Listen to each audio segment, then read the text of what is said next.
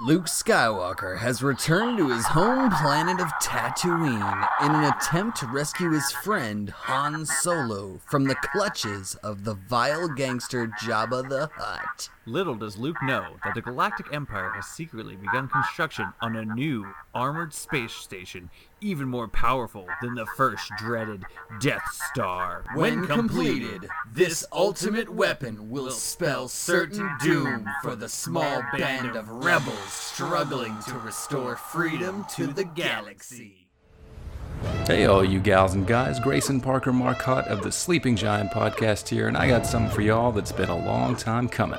In this Star Wars episode, I'm joined by Adrian and Frank of Emerald City Comics. These cool cats are joining me from the comic shop itself, just up the street from where my ass is currently set, and we're going to be talking episode 6 Return of the Jedi. Y'all get comfy. We are about to begin. Frank, Adrian, are you there, sirs? We are here. How's it going? It is going now that we finally got things together and presumably rolling onward. Yes. So, Technical difficulties. yeah, we'll, we'll be talking uh, Star Wars Episode 6 The Return of the Jedi. And I can't stress how glad I am to finally be doing this with uh, with both of you guys. It seems like we've been talking about it for, for quite some time. Uh, it has been, for sure. like at least a year, prob- probably. Oh like Jesus! Well, you know, better late than never is uh, usually a pretty pretty good rule to uh, to apply to one's life, especially when you're a lazy fuck like me. Same. Aren't we all? Especially nowadays. yeah, yeah, uh, we're definitely gonna get into that.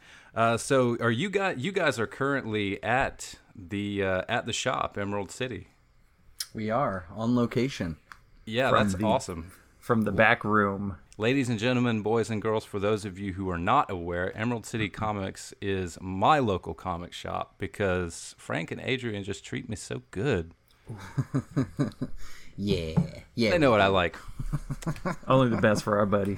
So let me ask you guys how have things changed for you uh, during this whole COVID 19 coronavirus thing? Uh, for me personally, uh, not at that much, honestly. Um, well, we stayed working uh, pretty much throughout, uh, or I did. Uh, we did uh, when we shut down. We had uh, we were working on shipping, uh, ship, you know, online orders, things like that. Uh, so there was always work to do, um, and I kind of always isolate myself anyway. You know what I mean? So yes, I do.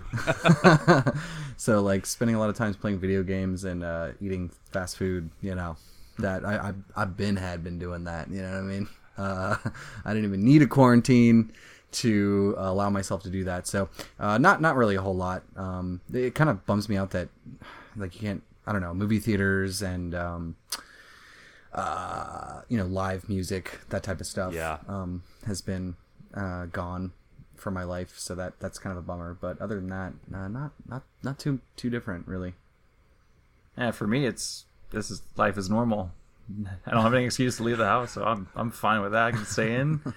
uh, as far as like the actual work stuff, it's just it's actually been kind of better, just because everyone is stuck inside. So might as well come buy some comics and board games to actually stay inside and Yeah. not leave. Yeah, all we sell is quarantine supplies. You know, if you're gonna be stuck in the house, you know, games, toys, books. We got it all. Hell yeah, you do.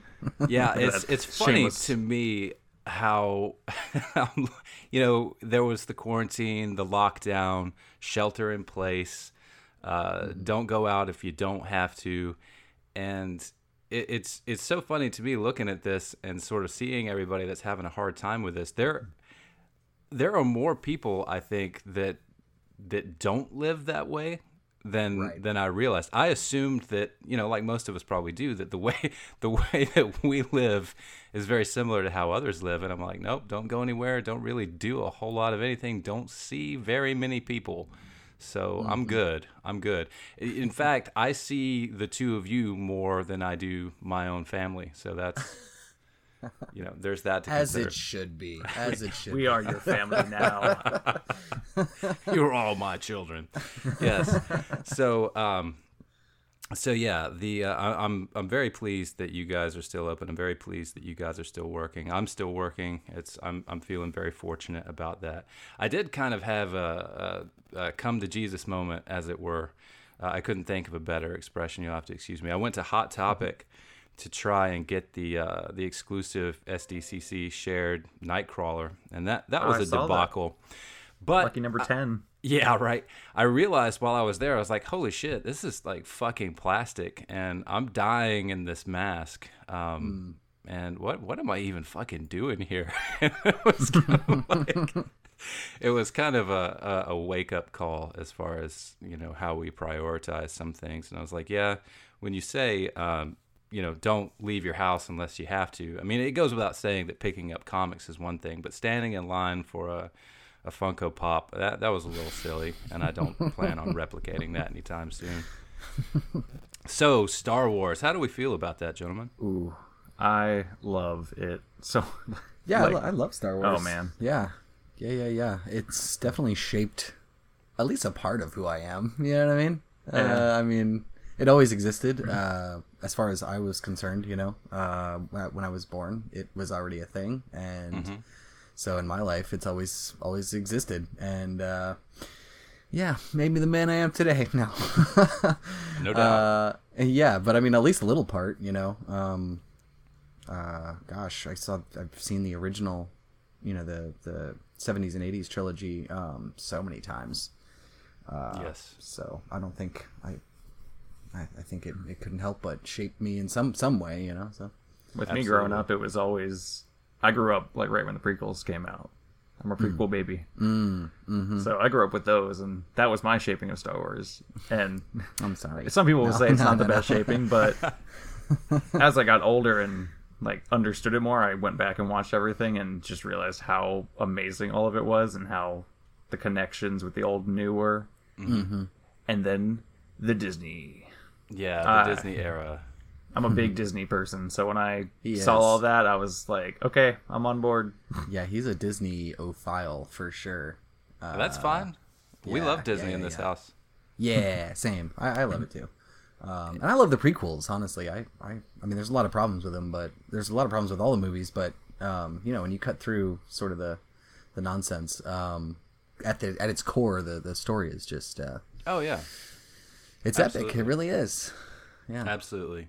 I I, I did the uh, episodes one, two, and three already, and anybody that listens to the podcast, anyone that knows me, or anyone that talks to me for the first time and allows me to speak for more than five minutes is gonna know how I feel about the prequels.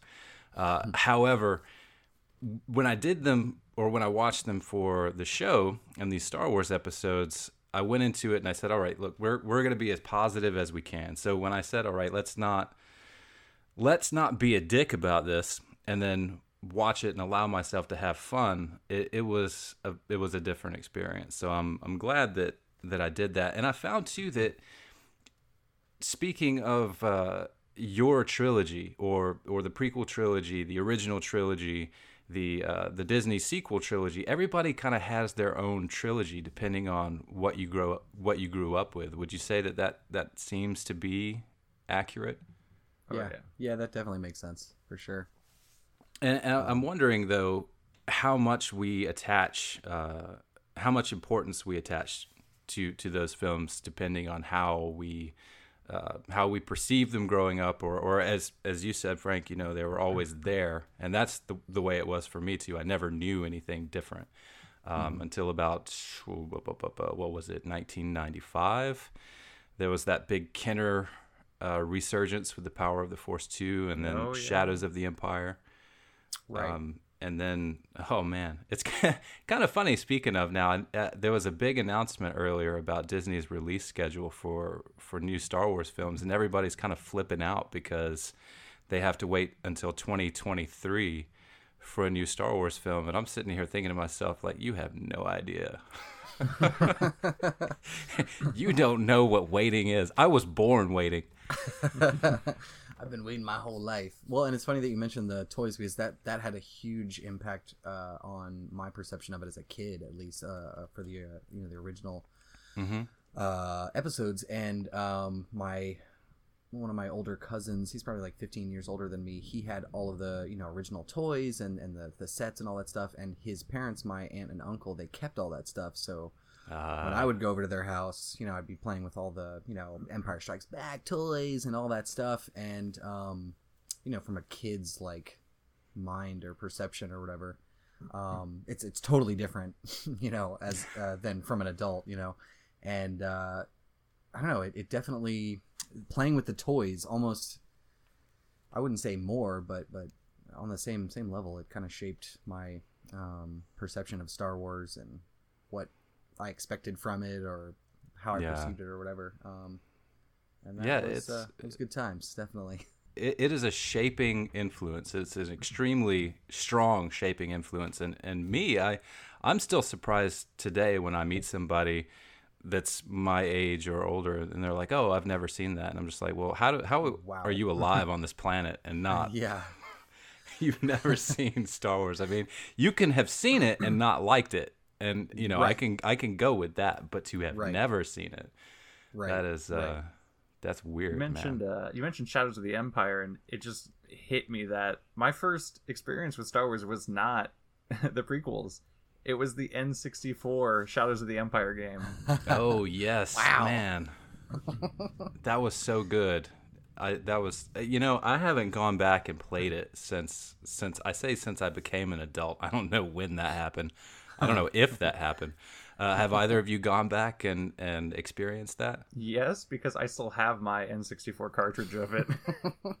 Is it good? Is it still good? it, it holds up so well, and there's just so many memorable scenes that you're like, oh, cool, I'm on a speeder bike in Tatooine, and Hmm. I'm fighting IG-88 in a dumpster. I remember that being ridiculously hard.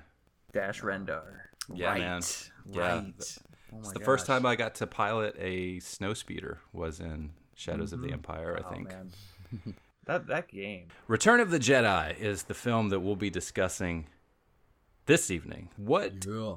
what is your relationship, guys, to this film? Where does it fall on on the ranking of Star Wars films with you all? Personally, I, I hadn't watched it in a while. Um, probably shortly after Rogue One, I went back and I just I watched all the movies in chronological order as they were um, uh, as, as they existed or whatever. And uh, that was awesome. And that was probably my, my last time watching Return of the Jedi uh, before recently. Uh, when I knew I was going to be uh, doing this, I, I went back and watched it a couple times, and it definitely was more from a more analytical perspective. Yeah. And um, as a kid, I loved it. Um, there were so many crucial scenes, and of course, it's the final one of the trilogy, so you see this, you know, stunning conclusion to this epic saga, and um, I I definitely didn't mind the Ewoks as a kid, you know, so much, I guess, as I do now as an adult. Um, and there there were certain scenes that I remembered, or, or certain like portions of the movie Mm-hmm. that I, I just remember loving and watching it recently kind of you know just like thinking what in the hell were they thinking? Like what what exactly you know like the the Jabba's palace thing I always loved um and I still love. I don't get me wrong I still love it. Um but man uh it's sort of like all over the place in terms of like well what was Luke's plan going into this? You know what I mean? Like Right. Was there a plan? Because he's really implying that there was a plan, that there was a master plan. But man, Was getting caught whole- part of your plan? right? Like, did a there was a thousand things that had to have happened to culminate in that final, you know, where he gets the lightsaber and everything. And uh, you know, it was kind of like, okay, I don't know what happened filmmaking wise, but um, uh, I still love the movie. It was still still great. Return of the Jedi probably is on the lower end of my list in terms of if I had to rank uh, my favorite Star Wars movies um, uh, today, it would definitely be on the lower end. Uh, sadly, um, for for a lot of reasons, and it, it sucks to say because there's so many really good scenes. Um, there's so many really good parts, and my God, the practical effects in this movie are unbelievable. They still hold up to this day. I mean, I mean, they built a Sarlacc pit. Yeah. That was real. That that was a thing. That that was there, you know? Um and uh, you know, I won't even mention any of the special edition uh CG stuff that they added. Um You know that is totally fine because that is not the version that I watched last night. So we're Oh, good, good for you, good for you. Yeah, I watched. I, I I watched it a couple times, and I watched it on the Disney Plus version, and of course, you know they have all of the uh, the extra um, nonsense. Uh, uh, which actually, you know what, I, I will say that um, the one thing that I'll appreciate is at the very end when they show all of the different par- portions of the galaxy sort of celebrating. Um, I thought that that made sense because um, you know in the original they kind of only show Endor, which you know whatever. Um, but it's like you just you got guys, you just ended the empire. You know what I mean? that news spread really quick in, in that event, but it does yeah, well, does make know, a lot of sense. you know, it's space, right? So they, I'm sure they've got some kind of uh, Wi-Fi situation. Oh yeah, uh, absolutely. instant, I mean, you know, yeah, they have sublight travel for God's sake. totally, totally, totally. You know, it's more than just a barbecue on Endor. Um, so uh, that that part I appreciated, but but everything else, you know, it's it's. Uh, what about you, Adrian? For me, I'm fresh off of a watch. Like I finished the movie uh, credits uh, roll, and then I drove over here to film or record. Like so, I'm it's fresh in my mind, and oh man, it's I love that movie. Like growing up, because I did watch the prequels first, and not not the originals. I was like, okay, the prequels are good, and then I got to the originals. I was like, holy shit, this is amazing. Wait, so you watched the prequels before you even saw Yes. like A New Hope? because I went and saw the prequels at a young Oh age in theaters, God, not knowing. My parents were big Star Wars fans, so they were like, "Okay, yeah, we'll we'll get to the other ones eventually." And I'm like, "Okay, whatever. I'm. I don't know what's going on." Wow. But So watching it for the first time, leading up to the end, I was like, "Oh my goodness, this is gonna be so cool!" Like knowing the, it kind of defeated the whole twist in, in Empire Vader- yeah, because I was yeah. like, "I already know he's your father." right. but uh yeah just having that awesome conclusion to like i kind of my childhood because the prequels were my childhood so Mhm. having the conclusion to the childhood was amazing not Hmm. thinking there were going to be oh there's going to be three more movies after this Right. knowing that as the definitive end i'm like that's an amazing ending i loved it That's really cool. I, I almost envy you that experience. I can't imagine what that would have been like. it, it was great it's great i love it I, I I will say that that watching this this time for the purpose of the show, um, I, I think that Return of the Jedi had always been my second favorite of the original trilogy.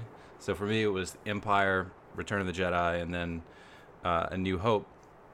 But having watched it this time, I, I, I definitely feel where you're coming from, Frank, because I, I mean, I, it was like seeing a completely different film. I was like, okay, mind was blown by Tatooine. I mean, as you said, the scene in Jabba's palace, the whole thing, uh, Jabba's palace, when when uh, the moment that 3PO walks up to the door and, and taps on it and the you know the eyeball droid comes out you know I mean that was crazy as shit. And then the door opens you see the the Bio- the Omar monk the the spider with the brain in the jar.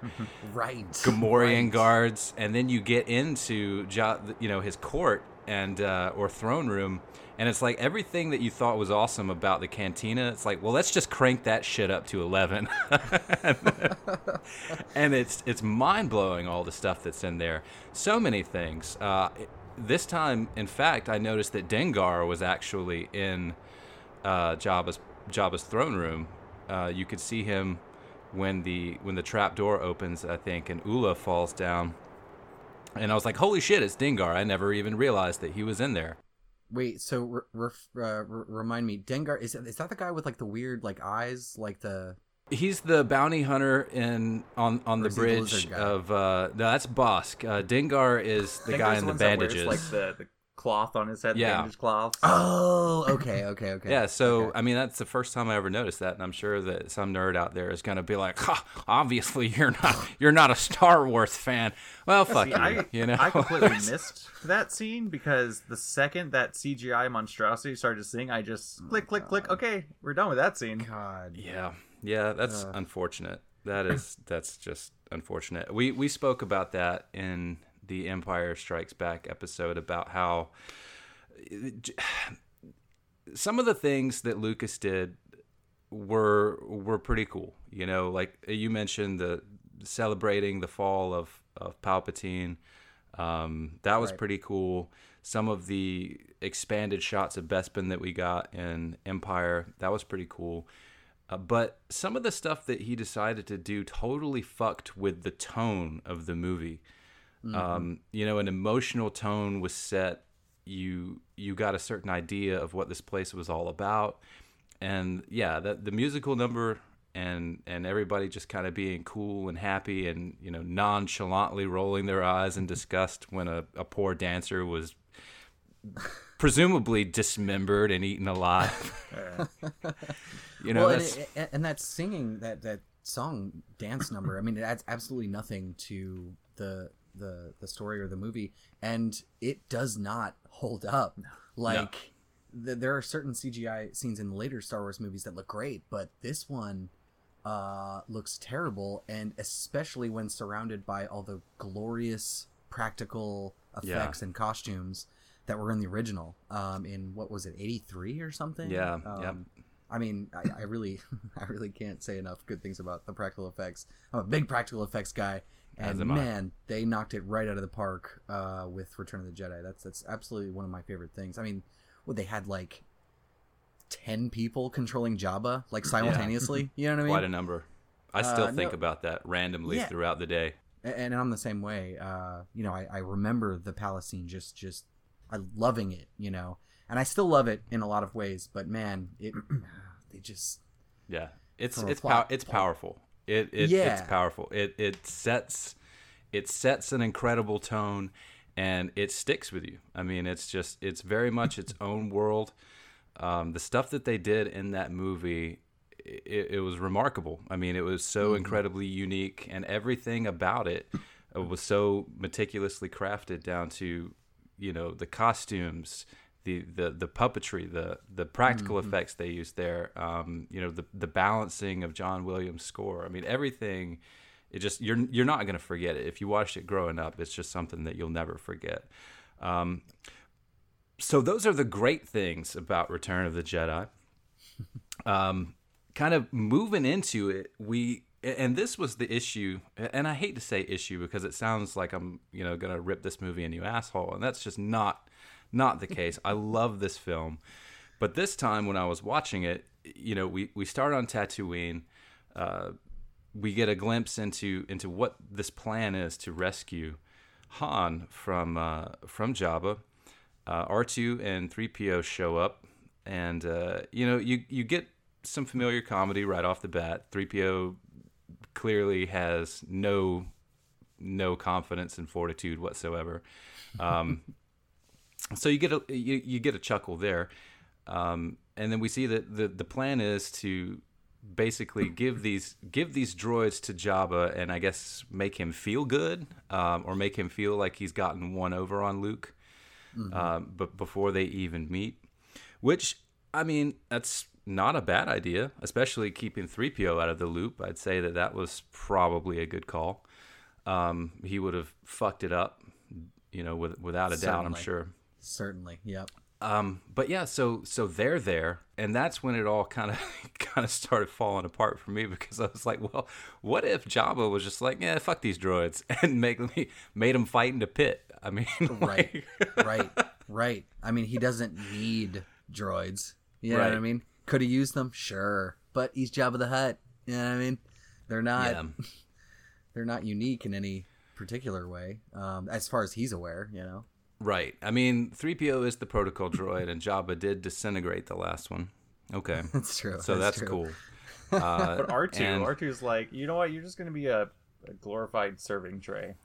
Right. yeah, Right. pretty much, And pretty much. luckily, they didn't throw a restrictor bolt on R2, you know, like they did C3PO instantaneously, right? Uh, Yeah. Because, you know, that's it's just one of the many things that, that had to happen Or even in for, for Luke's plan to, to expect the droid. Right. Like, okay, we're gonna we're gonna make sure that you know droids can carry stuff inside of them. Oh, look, a lightsaber. Right, right. What's this doing here? I will give I'll give them the benefit of the doubt though that they they probably didn't you know throw this together last minute. I doubt that they were slapdash uh, when it when it came to the planning. And uh, actually, you know, I'll I'll offer a solution. Lando was there and he had Right. been there presumably. So I will I will hazard that if it went south with the droids, Lando probably could have gotten them out or gotten himself out, and then they would regroup. Maybe. Okay. Who knows? Yeah, yeah, yeah, yeah. I'll, I'll definitely accept that for sure because they didn't know. I mean, Lando stayed in, you know, in you know, in his uh, sort of spy mode up until Luke got that lightsaber. You know, so nobody Yeah. was suspecting Lando no matter what. Uh, so yeah, I'll accept that. But then Leia comes in with Chewie. Yes. And he's like, "Hey, I captured this big old Wookiee for you." Well, right. So so so he sends the droid. Luke sends the droids in, right? And I, I, I- honestly, at first, like I was thinking, okay, there's this whole rebellion going on. The the Empire just happened. The rebels got their asses handed to them. But we're spending a lot of time just rescuing Han, and I get that Han is their friend and everything. But you know, in a wartime sort of situation, it's like, okay, but it's one dude, and how much is he really going to add to this um, overall thing? Okay, but but that's fine. Like I'll get past that because you know, Friendship. Han, Han yeah, Han saved Luke uh, on Hoth, right? Like without a question.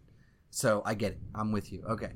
So he sends the droids in. That doesn't work because you know he's like, no, you know what? No deal. I'm keeping the droids anyway. Jabba's like, screw it. You know.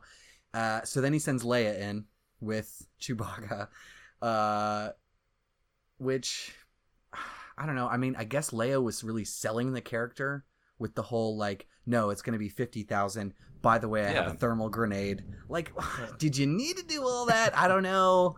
I don't know. You know, maybe she's selling the character. I- I'm with you on that. I guess. You know, and That was- Lando's there. That was the way I understood. That was the way I understood it. It was all about presentation. right, right, right.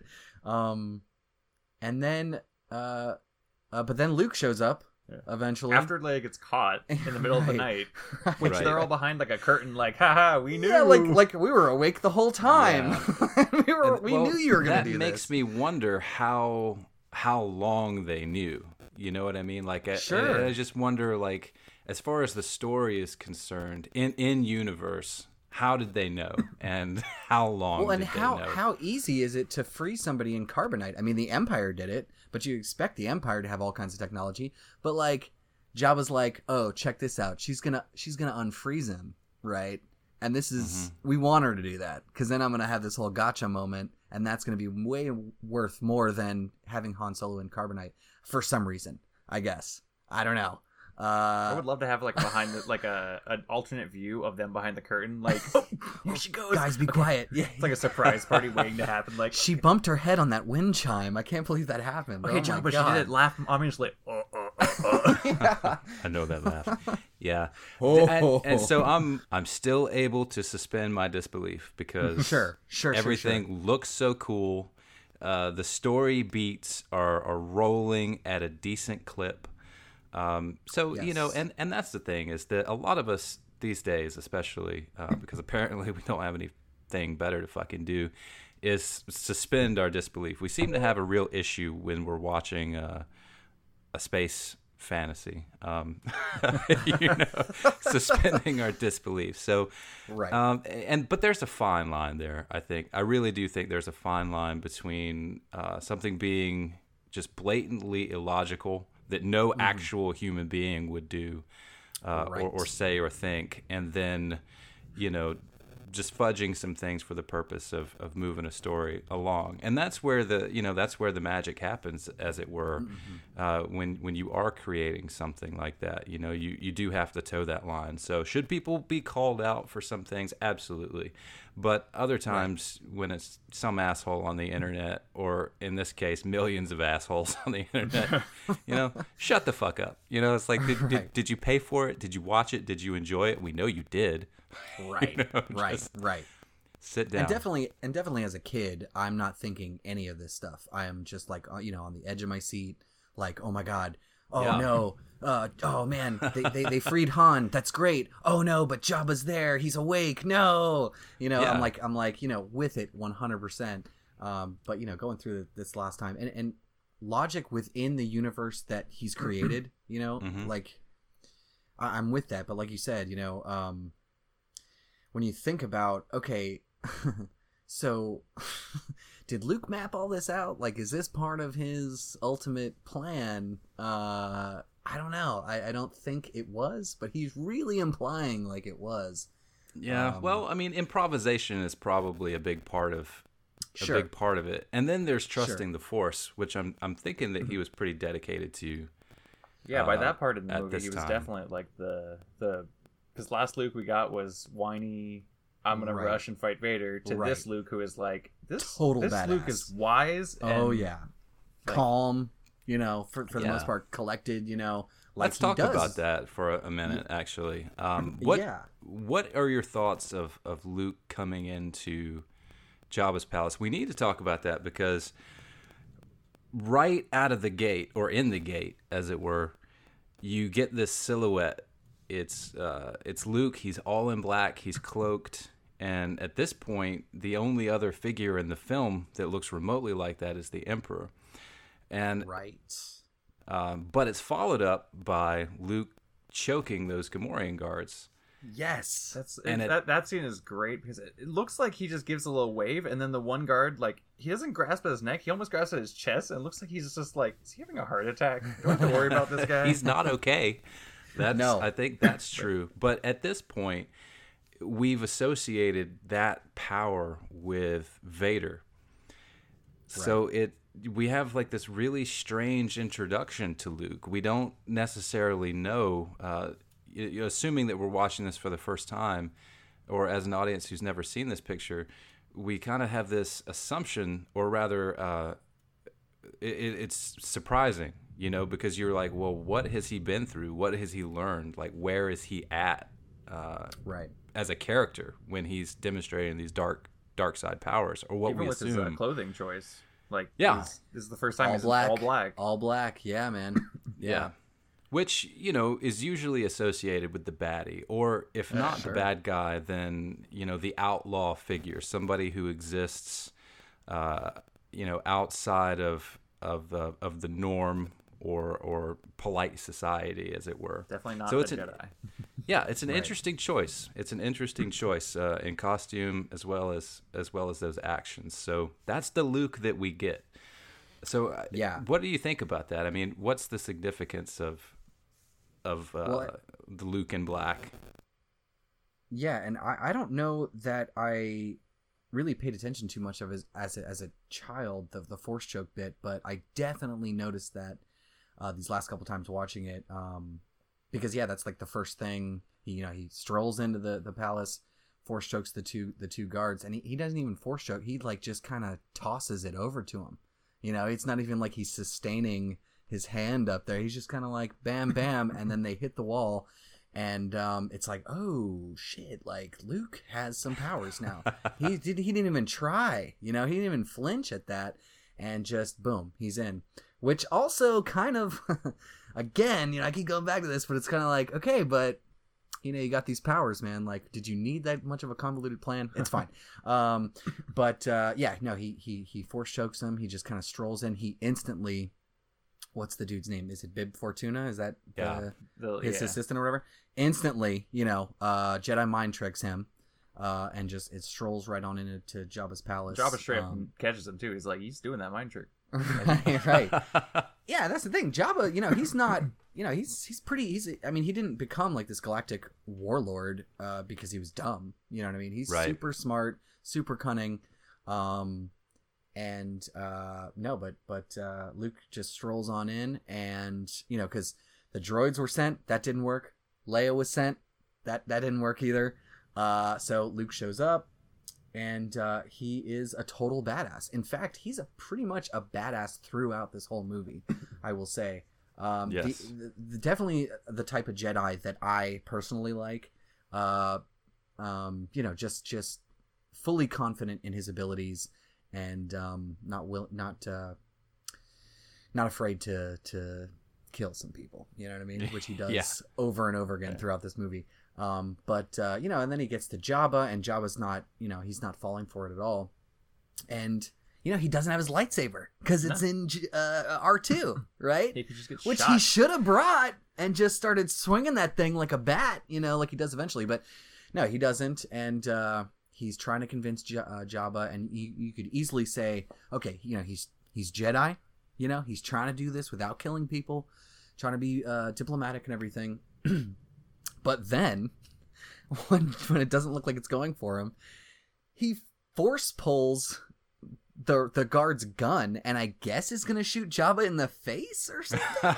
you know what I mean? Like, wait, was that your plan? Was that the initial plan? Was was to steal a gun from somebody and then just just cold blooded murder Jabba uh, to get your friends back? I'm cool with that, but you know, wow, Luke, like that's Yeah. that's not very Jedi of you. Um, but uh, you know that that that it's that type of stuff that that sort of like makes me think like, okay, what was his plan? Like, right. did he plan that or was that improvised? You know, like he, I don't know. And if so, who was going to keep people from shooting you after? right. after like like you could have easily just had your lightsaber and just Yeah. started, you know, taking heads off. But uh, it's fine. It's fine because then we get that sweet, sweet Rancor scene. Which, Yes. Um. My I'm God. sure that could not have been part of his plan. No. No way. no way, right? Okay, so then they're gonna subdue me, and then I'm gonna drop in the Rancor pit. Yeah, no, no, no way. Um, but man, Yeah. I'm so thankful that that that happened because, uh, to this day, the Rancor, I mean, it holds up so well. yes, The the it really animation does. w- w- was was it like stop motion the Rancor, or was it a puppet that they? I, I think it was a know. combination. Yeah. Um, I, and don't quote me on that. Uh, but but I believe that it was uh, primarily a model against a blue screen. Yeah, I mean, watching that's fantastic. That- watching that's this tremendous. back, I actually because I just I got to that part and as I was watching, I'm like, okay, did they CG like did they fix this up for the special stuff? And I like pulled it up. I'm like, okay, it's puppet animation. That is amazing. It's incredible. It's incredible. It, it looks infinitely better than the CG dance number that they threw in there for no, absolutely no reason. Um, the the Rancor, I mean, was just just amazing. Uh, and Luke, you can see it in his face. He's been calm and collected. He's had his, his shit together uh, until he sees that Rancor, you know, and he grabs the giant bone, and he is freaking out a little bit. He's definitely Yeah. freaking out a little bit. He's like, ah, shit. It's interesting because this is still like the. uh this isn't full Jedi Luke. Like it, he's still got a little bit of hint of his Mm-hmm. Right. younger, naive self, and Yeah. he even he even mentions I think to like Yoda at some point where Yoda's like, "You're still not a Jedi yet," and he's like, "I know, but I'm trying." right, right, stuff like that. right.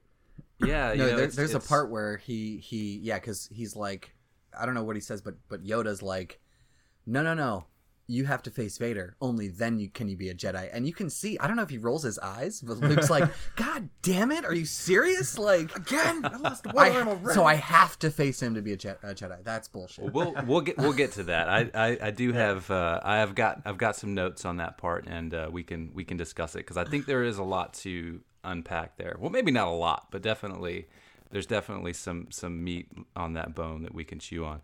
Um, sure, sure, sure, sure. Speaking of fucking Rancor, uh, the Rancor, yes. So I want to ask you, Adrian. Like you said that you watched the prequels first, and Yeah. then you and then you watched the original trilogy. So what was your impression of of Luke having seen what we're led to believe were the Jedi kind of in their their prime or their heyday, which I guess at this point now might not even be true, but that's a conversation for another day. Um, seeing the Jedi as they were on Coruscant, the Jedi Council, the Temple, etc., and then seeing Luke's representation of a Jedi. It was definitely it. It was really cool to go into it like that because I I know that I have a, different experience than the people who watched it then, not knowing about this entire like Jedi like uh, Clone Wars and all that.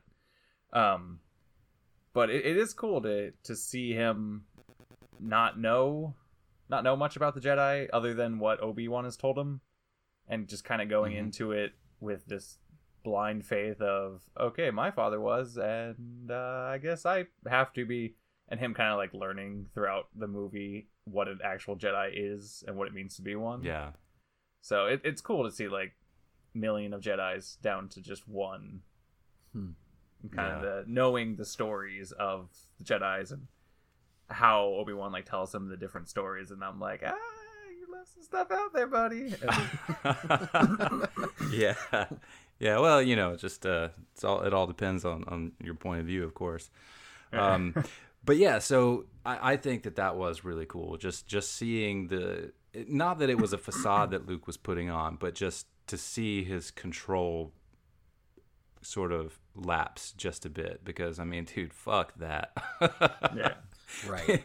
I mean, and just I mean everything about it. Like if you put yourself in that in that scene, you know, I'm sure that it's got to smell just awful.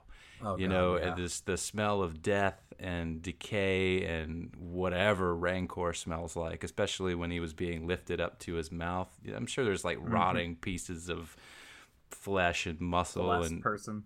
yeah, exactly. So But yeah, when Luke falls in, uh, that uh, the guard there's a there's a uh, innocent guard that falls in too, and and the first thing is the Rancor just picks him up, eats him like it's nothing, crunches him up, you know, and uh, so at least Luke has like a perspective, like a frame of reference where it's like, oh shit, okay, yeah, So, this yeah, is this what's I gonna am- happen. How am I gonna get out of this? And uh, you know, and uh, obviously, you know, he he gets out of it, and he's you know, he's got the shoves the bone in his mouth, runs underneath, uh, throws the rock at the door, and catches him. Um, you know, crushing the rancor or whatever. And uh, the other thing that I I, I didn't maybe appreciate as a kid, but as an adult, it kind of like it just sort of reminded me like, you know, after the rancor dies, they have that like dude Oh, that the like poor guy- like the, the handler or whatever Oh. that like cries or whatever over and it's like it just sort of reminds you like the rancor didn't want to be there you know what i mean? Like Right. it was just a, a tool like a, a toy that the, that jabba had like captured or someone sold it to him or something that you know it's like dang Yeah. man yeah it's like a wild animal that it was there was nothing no evil you know involved you know? It's just a it was just a, a pawn in, in jabba's evil uh sort of scheme or whatever. And uh it's like dang man you know what? That's that is kind of sad actually. The poor rancor he's just trying to eat pig people and and go about his business you know Yeah, that that always bothered me when I was a kid. Um, and and you know some of the things it it's hard in some ways to talk about these about these films and stay completely objective because there was so much that transpired in what was the expanded universe right where a lot of these these holes were filled and these characters were fleshed out. Uh, like w- two of my absolute favorite books from that time were uh, Tales from the Mos Eisley Cantina and uh, Tales from Jabba's Palace. And and in, in Tales from Jabba's Palace, you you're introduced to that character. His name's like um, Malakili or something like that oh and uh, there's this whole story about him and and how he had uh, basically like raised this this rancor and like bonded with it. dude and, no uh, way that's yeah, awesome so yeah, and that came out. Oh god, that was. It's been a minute, uh, but it was back when Del Rey was publishing a lot of those books, and uh, okay so yeah it was a while ago yeah, I mean it was it was definitely after the uh, the Zahn trilogy with uh, Grand Admiral Thrawn and, and that whole thing. But yeah, I mean Star Wars had really been fleshed out, so it's not completely accurate to say that we didn't get any Star Wars from uh, you know um, from from the end of of Return of the Jedi in 1983 because those books were effectively a continuation of of the Star Wars universe, and and for pretty much every fan, that was it was canon. You know, I mean, and, because it was it was it was considered, uh, I think, unofficial canon, but canon nonetheless because it was approved by Lucasfilm. And then in the Disney acquisition, they're like branded legends. So you know, it's like we'll keep selling this stuff to you, but it's not canon. right right Um, but but if you guys ever get a chance to read those books, they are they're great. Um, I think the last time I read them was probably about ten years ago. I think I still have my copies somewhere, but they're just they're all like torn up and just beaten to death because I read those things from cover to cover so many times. That's how books should be. Yeah, No, that If- sounds if- great. And I haven't touched on any of the like expanded universe, any of the comics or uh, any of it. Like I'm, I pretty much have just seen the, the movies, and uh, I, I mean, I haven't even seen the Clone Wars animated. Oh, series or wow. anything like that. I know, Wow. I know, I know, I know. It's I know. so good. I Friendship is know. over. I know. well, I've got Disney Plus now, and it's on. Yeah. I'm assuming, right? So, um, you know, one of these days. It is kind of interesting that with everything going on right now in the actual comic stuff, because this is like the second Star Wars series that Marvel has had their hand in, and like that is canon now. So this current comic series is dealing with uh, everyone's time in between Empire and Jedi. Yeah. So Yeah. leading into Jedi. leading into this. That's so cool. I'm kind of hoping as this new comic goes uh, further on, because I, I think they've done it before, but I want to see the like the in between story of like Luke making his lightsaber and Yeah. like getting getting to that point. Yeah. 'Cause I- Well, we're, we're gonna see done it. before, right? we we're definitely gonna see it. Um, but so here we are, and this this is what's crazy. Everybody is now captured. Like everybody has been everybody has been accosted, captured, imprisoned, Right. etc. Um, and they've been sentenced to die in one of the most horrible ways that I could think of. well, and, and and kind of like uselessly elaborate too. You Yeah. know, like they, they, they showed um when uh when C-3PO was getting interviewed by the uh droid, the other droid or whatever. Um, you know, they're showing the uh, the the droids getting like dismembered and like tortured Yeah. and stuff like that. So he's got ways to kill people on hand. You know, Yeah. he, they don't they don't have to travel to. You know what I mean? Like, it's like no no no no no. We're gonna we're all gonna go. Trust me, you guys are gonna want to watch this. Okay, we're gonna go to this little place called Sarlacc Pit. Okay, it's gonna be great. Okay, uh, needlessly elaborate, um, but uh, I mean, I'm glad they did it. I'll be honest yeah, with you. I, I think um, it's all about the spectacle. I mean, any any, Sure. any excuse to day drink and kill people, like That's that's the dream, honestly, right, there. right, right. so it's actually not that bad a plan. Um, but again, I, I would urge you to read uh, Tales from Jabba's Palace because it kind of goes into the psychology, yes, the psychology of the Sarlacc and what that's all about, and how Oh. that would just be a fucking terrible way to meet your end. Right. Um, but uh, so that that's where we kind of we get our, our resolution to this this scenario. It's where we get the ignition of that awesome fucking lightsaber, and Yeah. uh, Dude. so cool. Yes. Yes. So he yeah, so he's on the plank and you know nods to Lando and he gives a little salute to Ah, yes. uh, R2 and you know shit's going down. The the music's swelling and everything. Uh, he does Bum. a little jump, flip, Bum. grabs the lightsaber, and then seriously, like he's at Fenway, just swinging Yeah. the the lightsaber like a bat, two handed, just like hacking, hacking and slashing, which I love. I absolutely love. Uh, it's so satisfying. Um, finally, Luke is just unleashed upon these these plebes, you know, at Jabba's palace, and um, uh, taking them all out. I absolutely, I just I love the scene. Knock him into the Sarlacc pit. You know, great, great, great, great stuff. I feel like that kind of feeds into the the darker Luke. With the last time we saw him, he found out that this big bad evil guy is his father. He lost his hand. Mm-hmm. He lost his, I guess, best friend at the time. Like, Sure. call Han his best friend. Sure, sure, And- sure, sure.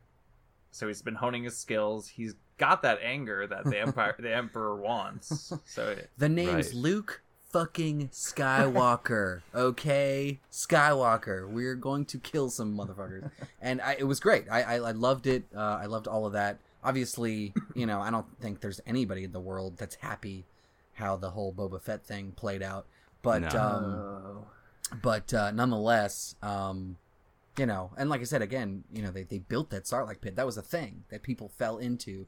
It's not CGI. It was not a miniature or anything like that. They built that with you know their A- a- hands apparently full of and snakes brawn. and spiders too.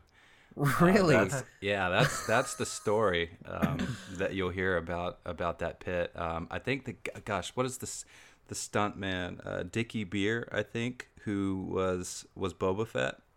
oh, the Okay. guy with that does some- sick '80s porn mustache. oh, I don't know if Yeah. he had it at the time. Oh man, Um, there, there's but a yeah, picture of him without the helmet on in Jabba's palace. and He's Oh, got yeah? this nice thick mustaches and a thick rim glass. Like It- No, no, that's- UHF. It No, looks like Weird Al. Yeah, that was like a Weird Al Yankovic. stand-in, I think, for the special editions. It Oh, might have okay. it might have been a stand-in at one point in Jabba's palace, just when they didn't need him to do anything. Ah, Um, but uh, but Dickey, Underwhelming, Dickey Beer sure. was the yeah. It's amazing how many people actually play all of these characters that we assume are just one person or maybe even two at different times. Like Vader, I think is played like three by three people um, in uh, in Jedi, like because a lot of the pickup shots that they did, they used somebody completely different, and I, I forget that gentleman's name, but uh, please forgive me.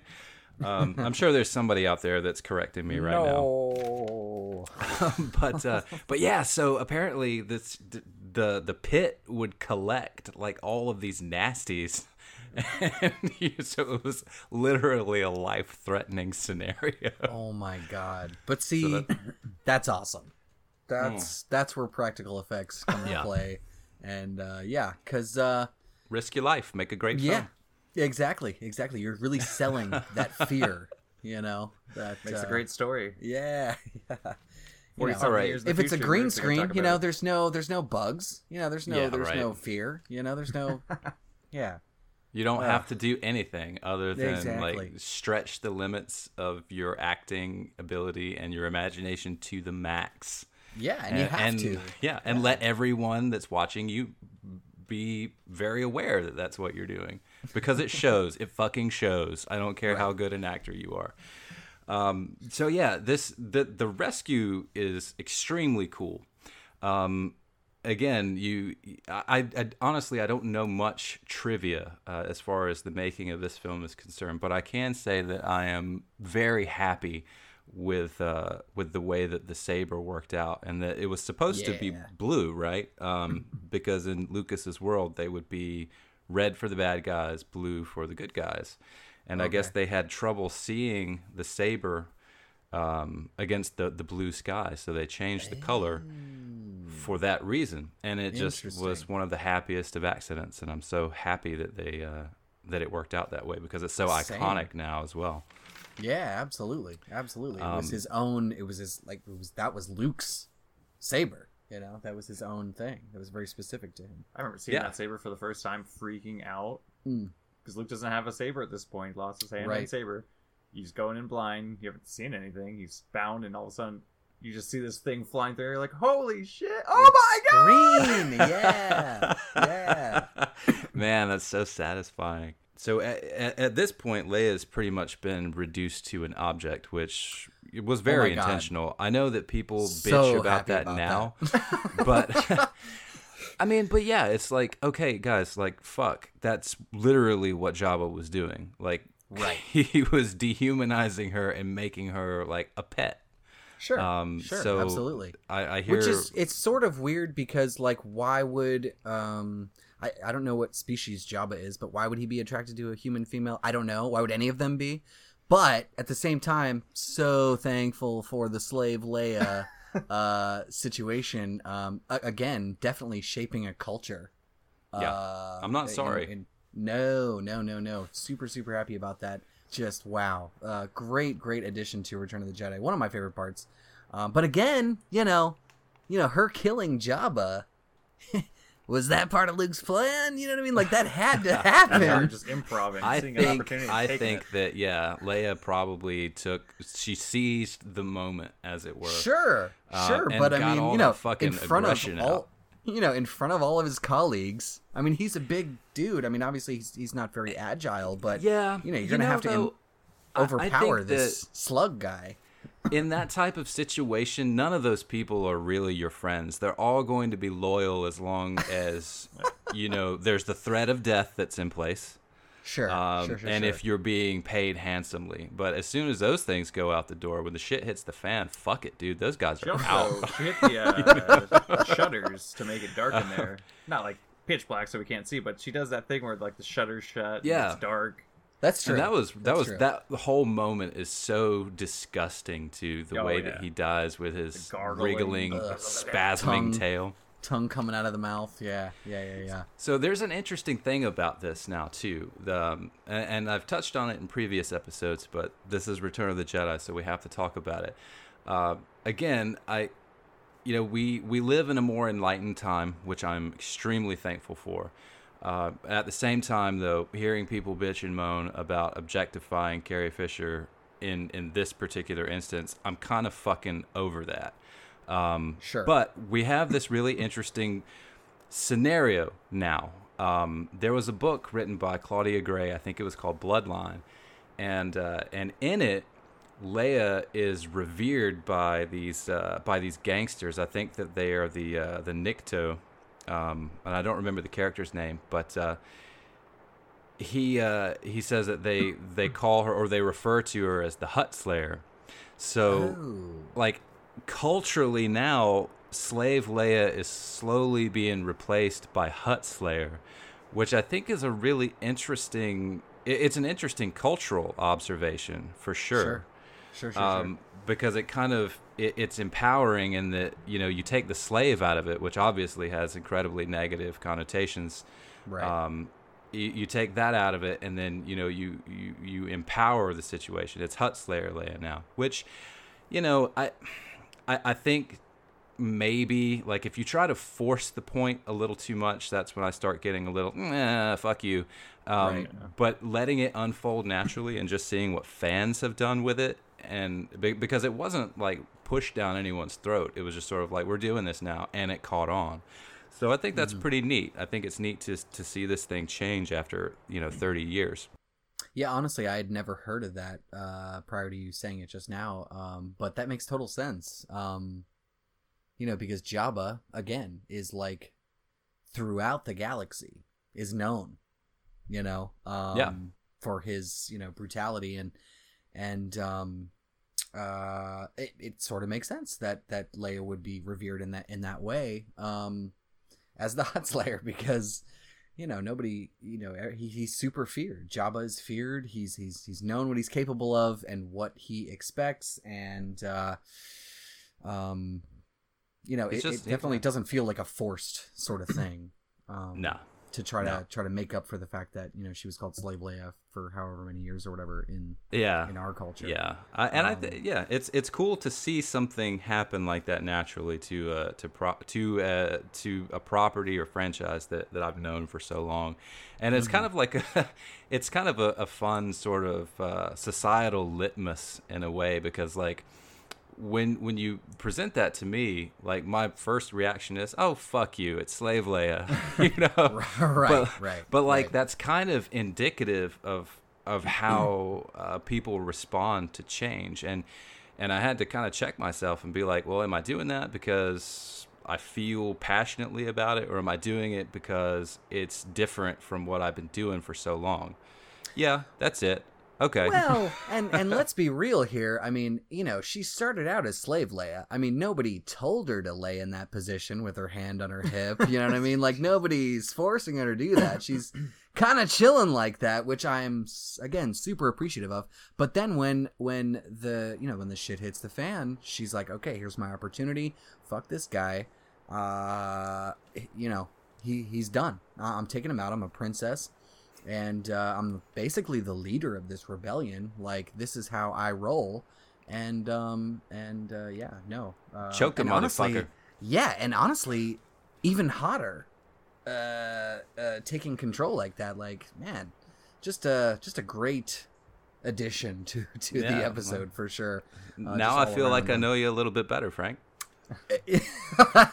good, good, because you do. You should. Because we're This, uh, family. again, Yeah. This uh, again, this movie, this this trilogy, uh, definitely shaped myself as a as a man and uh, Oh. as a human being Not gonna do in that. general. uh, yeah, take over. It's see, it is cool to see that she, uh, even in the moment of like, I guess not we vulnerability, where she's Mm-hmm. chained up and stuff, that she still has her badassness that we saw in right. the other movies of taking Han's Blaster, shooting the like. She's still a badass. Yes. Even Mm-hmm. Right. you Right. can knock her down, but she's gonna get up and choke you out. Right, right. Like she's going to survive. Yeah, it's cool to see sure. that she doesn't lose that. Like Yeah. throughout the whole movie, there's Mhm. multiple moments of that. Like, hey, I'm still a badass, no matter whether you like it or not. Totally. Yeah, totally. there's even the reversal of uh, you know the infamous "I love you, I know" that's played out in the Yeah. later part of the movie, where you know it's uh, it's Leia that kind of takes takes that position of power by by saying that to Han, um, Right. which is pretty cool. I uh, you know, and it's so funny because uh, in this this world we live in now, where where uh, you've got like your your Comicsgate folks and all of that. You know, they talk about how, uh, and I'm generalizing here, but y- they talk a lot about, especially like with Star Wars Adventures now and things like that, how uh, Disney is reframing Leia to be like more of a fighter and uh, you know like more of this aggressive female, and I'm just like, dude. Did you even watch the first Right. movie? You Right. know, like, Yeah, like did let's you get it straight. even- She was always a badass for sure Yeah. from day one. Yeah, I mean, taking the blaster from Han, basically judging quickly that these two, Luke and Han, were inept and she was going to take over the situation. Like, that happened. That was 1977. Well, in her first scene, I mean, as we find out throughout the the rest of the movies, uh, the original movies and the prequels and the and the sequels and everything, everybody is just completely afraid of Darth Vader. You know, Yeah. There's a few people that kind of like take him for granted or whatever, and, and, and don't really believe in the Force or whatever. But for for the most part, everyone is terrified of Darth Vader. She is not. Yeah. You know what I mean? She for the her first scene, she's just like, "Bro, uh, look, we're not doing shit, okay? Like, relax, okay? I'm not scared of you. Nobody's scared of you. Fuck off." And uh, and and that was that was like her first. That was our first. You know what I mean? Like, as far as I'm concerned, Princess Leia, total badass Yeah, from no the doubt. very get go. From the very get go, yeah. And, and and it continues on throughout. So Yeah, I don't know what what these guys are about. I think I think they're just mad about a lot of stuff that uh, that I'm not going to get into. Maybe Sure. maybe some professional help would would benefit. I don't know. Maybe a girlfriend who I I don't Oh, know. I don't I don't want to be don't want to be mean. Don't want to be mean. mind trick. Uh, but uh, but wait, alas, I'm projecting. Um, I'm assuming I'm assuming a lot about these people. So I'll just go ahead and stop that and say just rewatch the movies before you propagate and put forward these asinine fucking notions. right. Please and thank you. Uh, Right. But anyway, so yeah, we get this awesome like sort of climax to this uh, to this rescue. Um, they blow up the skiffs and presumably Jabba's body and all that, splatter him against the Sarlacc, which that closes out like this act.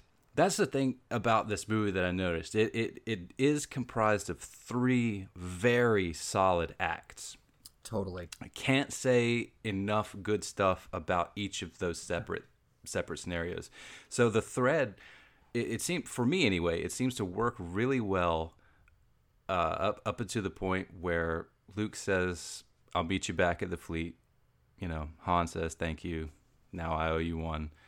So he's going to Dagobah. All this lines up. I'm I'm 100% behind that. This is unfortunately though the part where it does it doesn't fall apart for me a little bit, but I am just sort of like, hang on, wait, um, because in the opening crawl, and you have to rely on the opening crawl to kind of give you an overarching sense of of the plot and what's going to happen in the movie. Um, and and I will say that we've kind of glossed over the fact that we've we've been weaving uh, in and out of, of the Death Star and Vader and uh, and the Emperor while all this is taking place. So that sort of bookends the first act. Right. Um, but uh, here it's just sort of like, oh shit, we just found out there's a the new Death Star, and fuck, like we all gotta like group up with hardly any time to plan this out at all, and uh, and assault this motherfucker. So, uh, and I went back as I was keeping notes for this, and I was like, okay, was that addressed in the opening crawl? So I went back and I reread it, and not really. I mean, it, it hmm. says that the Death Star exists. It says something to the effect of, unbeknownst to Luke, or Luke is unaware that you know there's a new Death Star. And I was like, huh. So th- this is all like new information to these guys, or at least the film would would lead you to believe that it's new information. So it just seems weird that they would be in this scenario where uh, you know from a storytelling point of view they're in this big heroic rescue scenario and then they're like oh shit now we got to do this and Well, yeah, and and that's what I was sort of talking about earlier when it was like, okay, there's a lot of shit going down, and we're spending a lot of time grabbing one dude from Jabba, Yeah. who, eh, for all intents and purposes, eh, it's not not in the safest place, but you know, he's not going anywhere. You know, he's gonna be there for a while. You what I mean, you could have technically maybe kind of let him chill for a little bit, but either way, um, you know, I guess I, I justify it by, you know, it's like, well, look, you saved me on Hoth. I'm gonna come get Yeah. you. You know what I mean? I do owe you one. So, um, yeah, As as far as a lot the- of stuff the- going the on. a lot of big though, stuff going on. Yeah, it, it seems irregular. And Mm-hmm. I mean, there's a lot of stuff, again, that you could say was happening behind the scenes.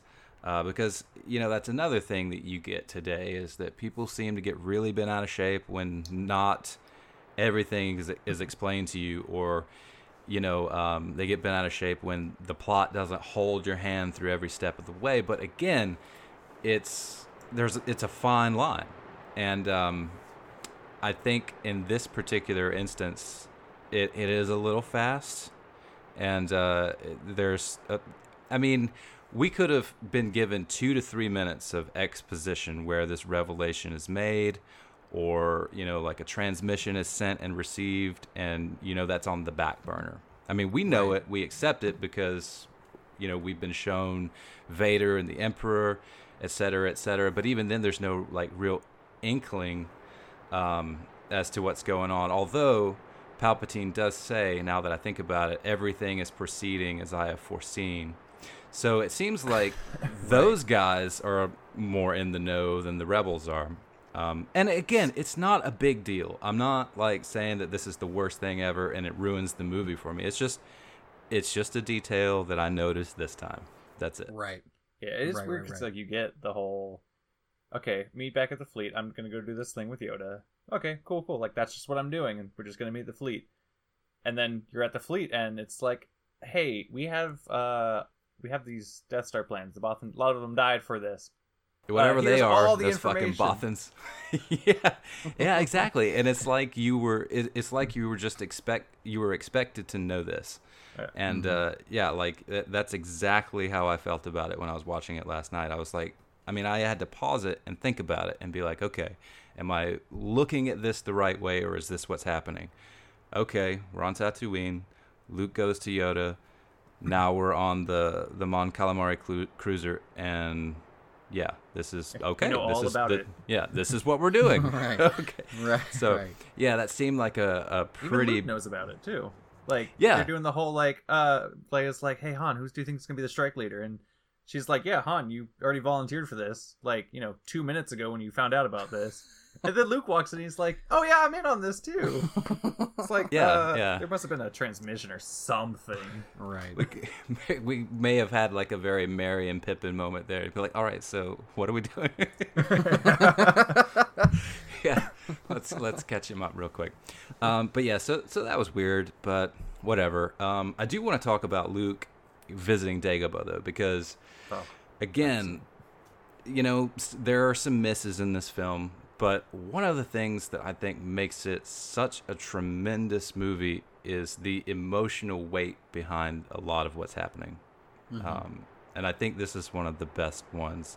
So, like, you watched the prequels, Adrian, and again, I'm gonna I'm gonna keep using you as a point of reference because the Yoda that that we got in uh, episode two, especially, um, and then uh, the battle with with Palpatine in episode three, very different from the Yoda that we get in the original trilogy, and now he's you know he's old, sick have I become. He says, um, you know, Twilight's upon him.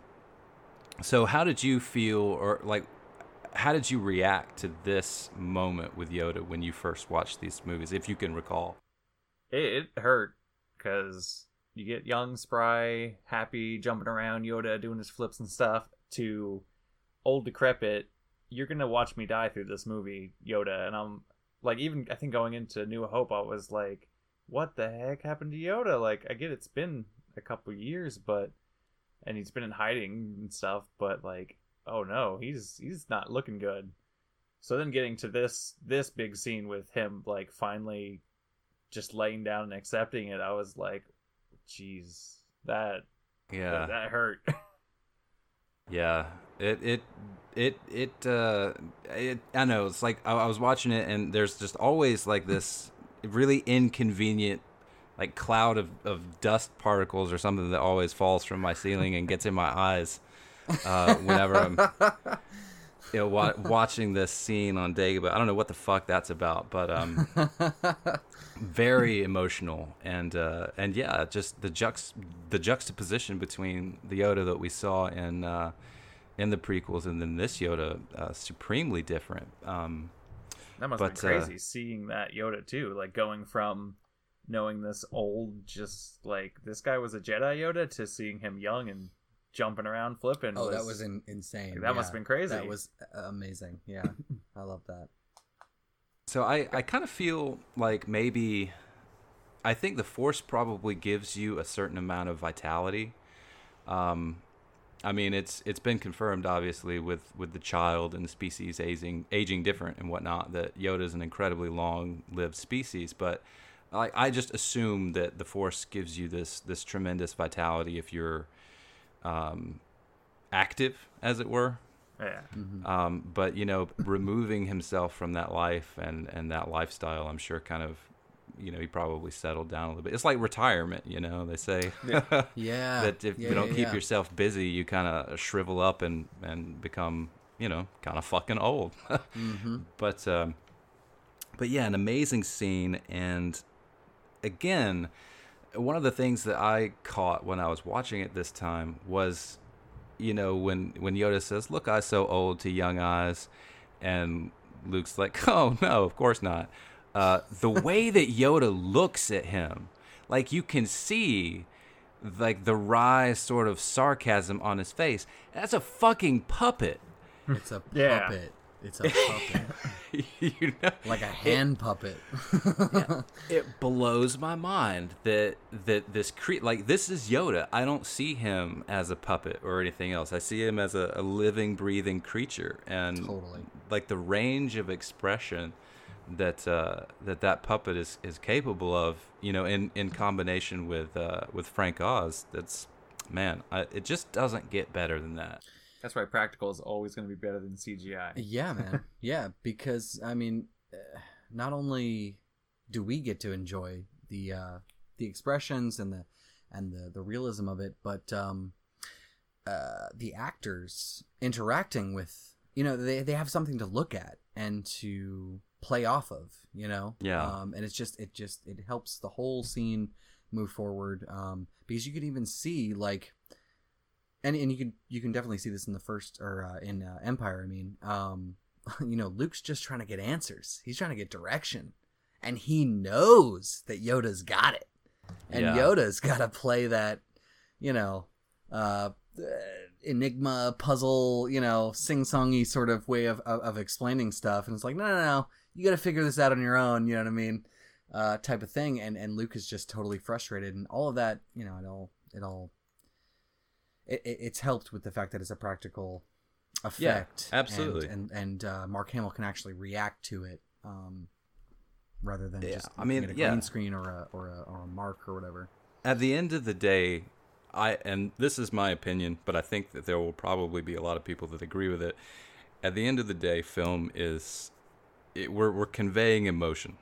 Like when you when you really get down to it, like and you can get you can get pretty esoteric with it if you like.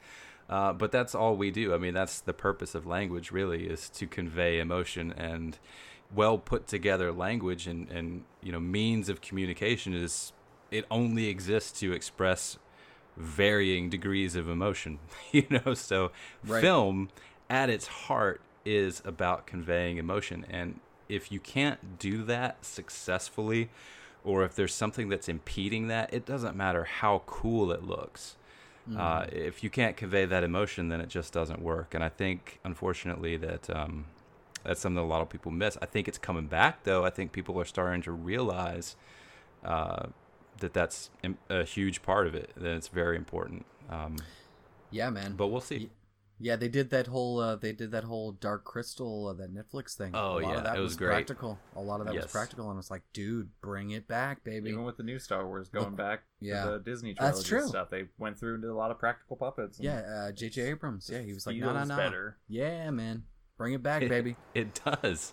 So okay, we've we've we've kind of taken this film apart in in uh, you know like from a logistical sense of getting everything in its place and you know getting from point A to B to C, etc. And yes, there are some flaws.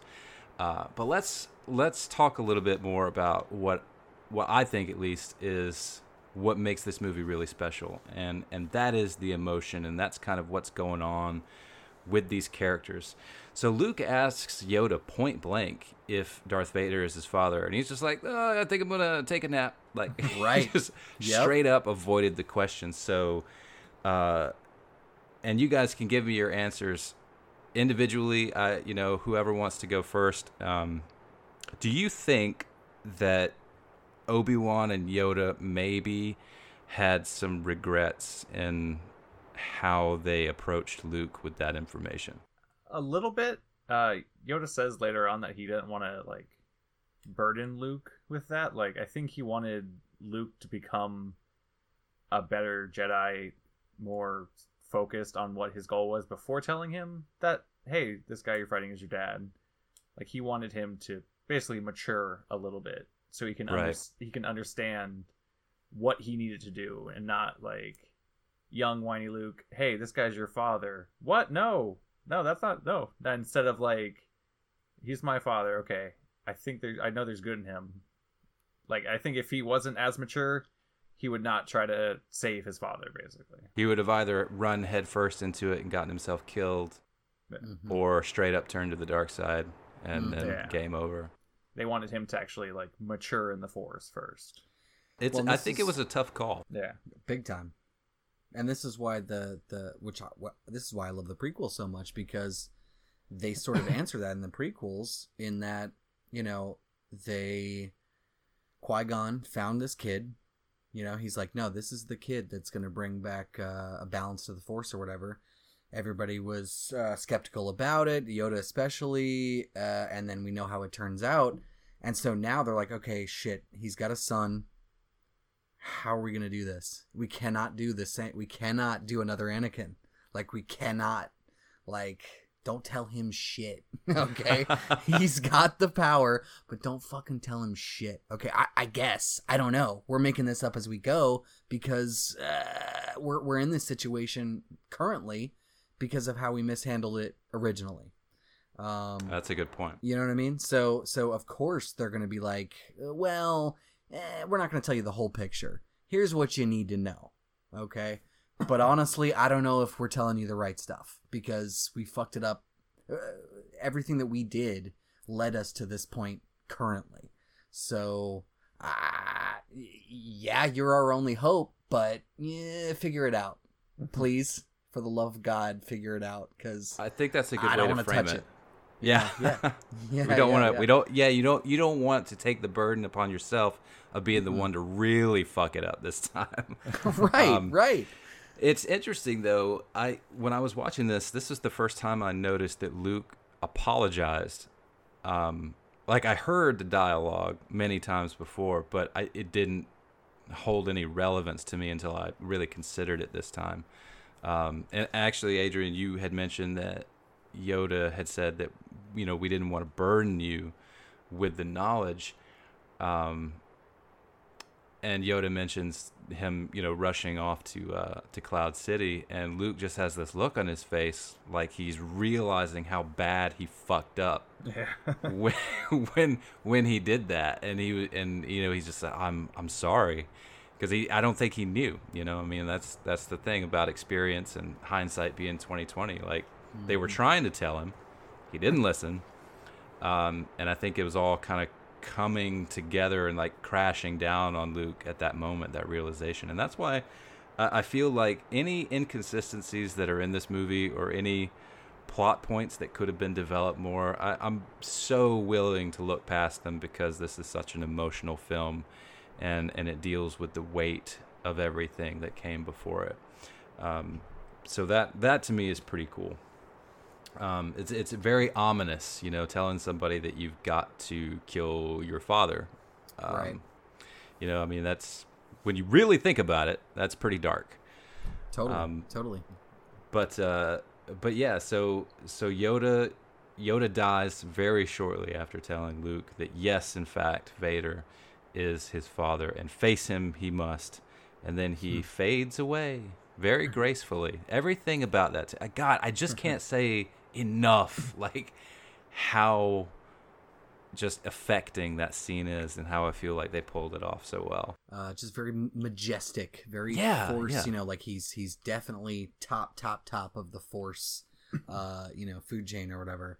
Um, exactly. Yeah.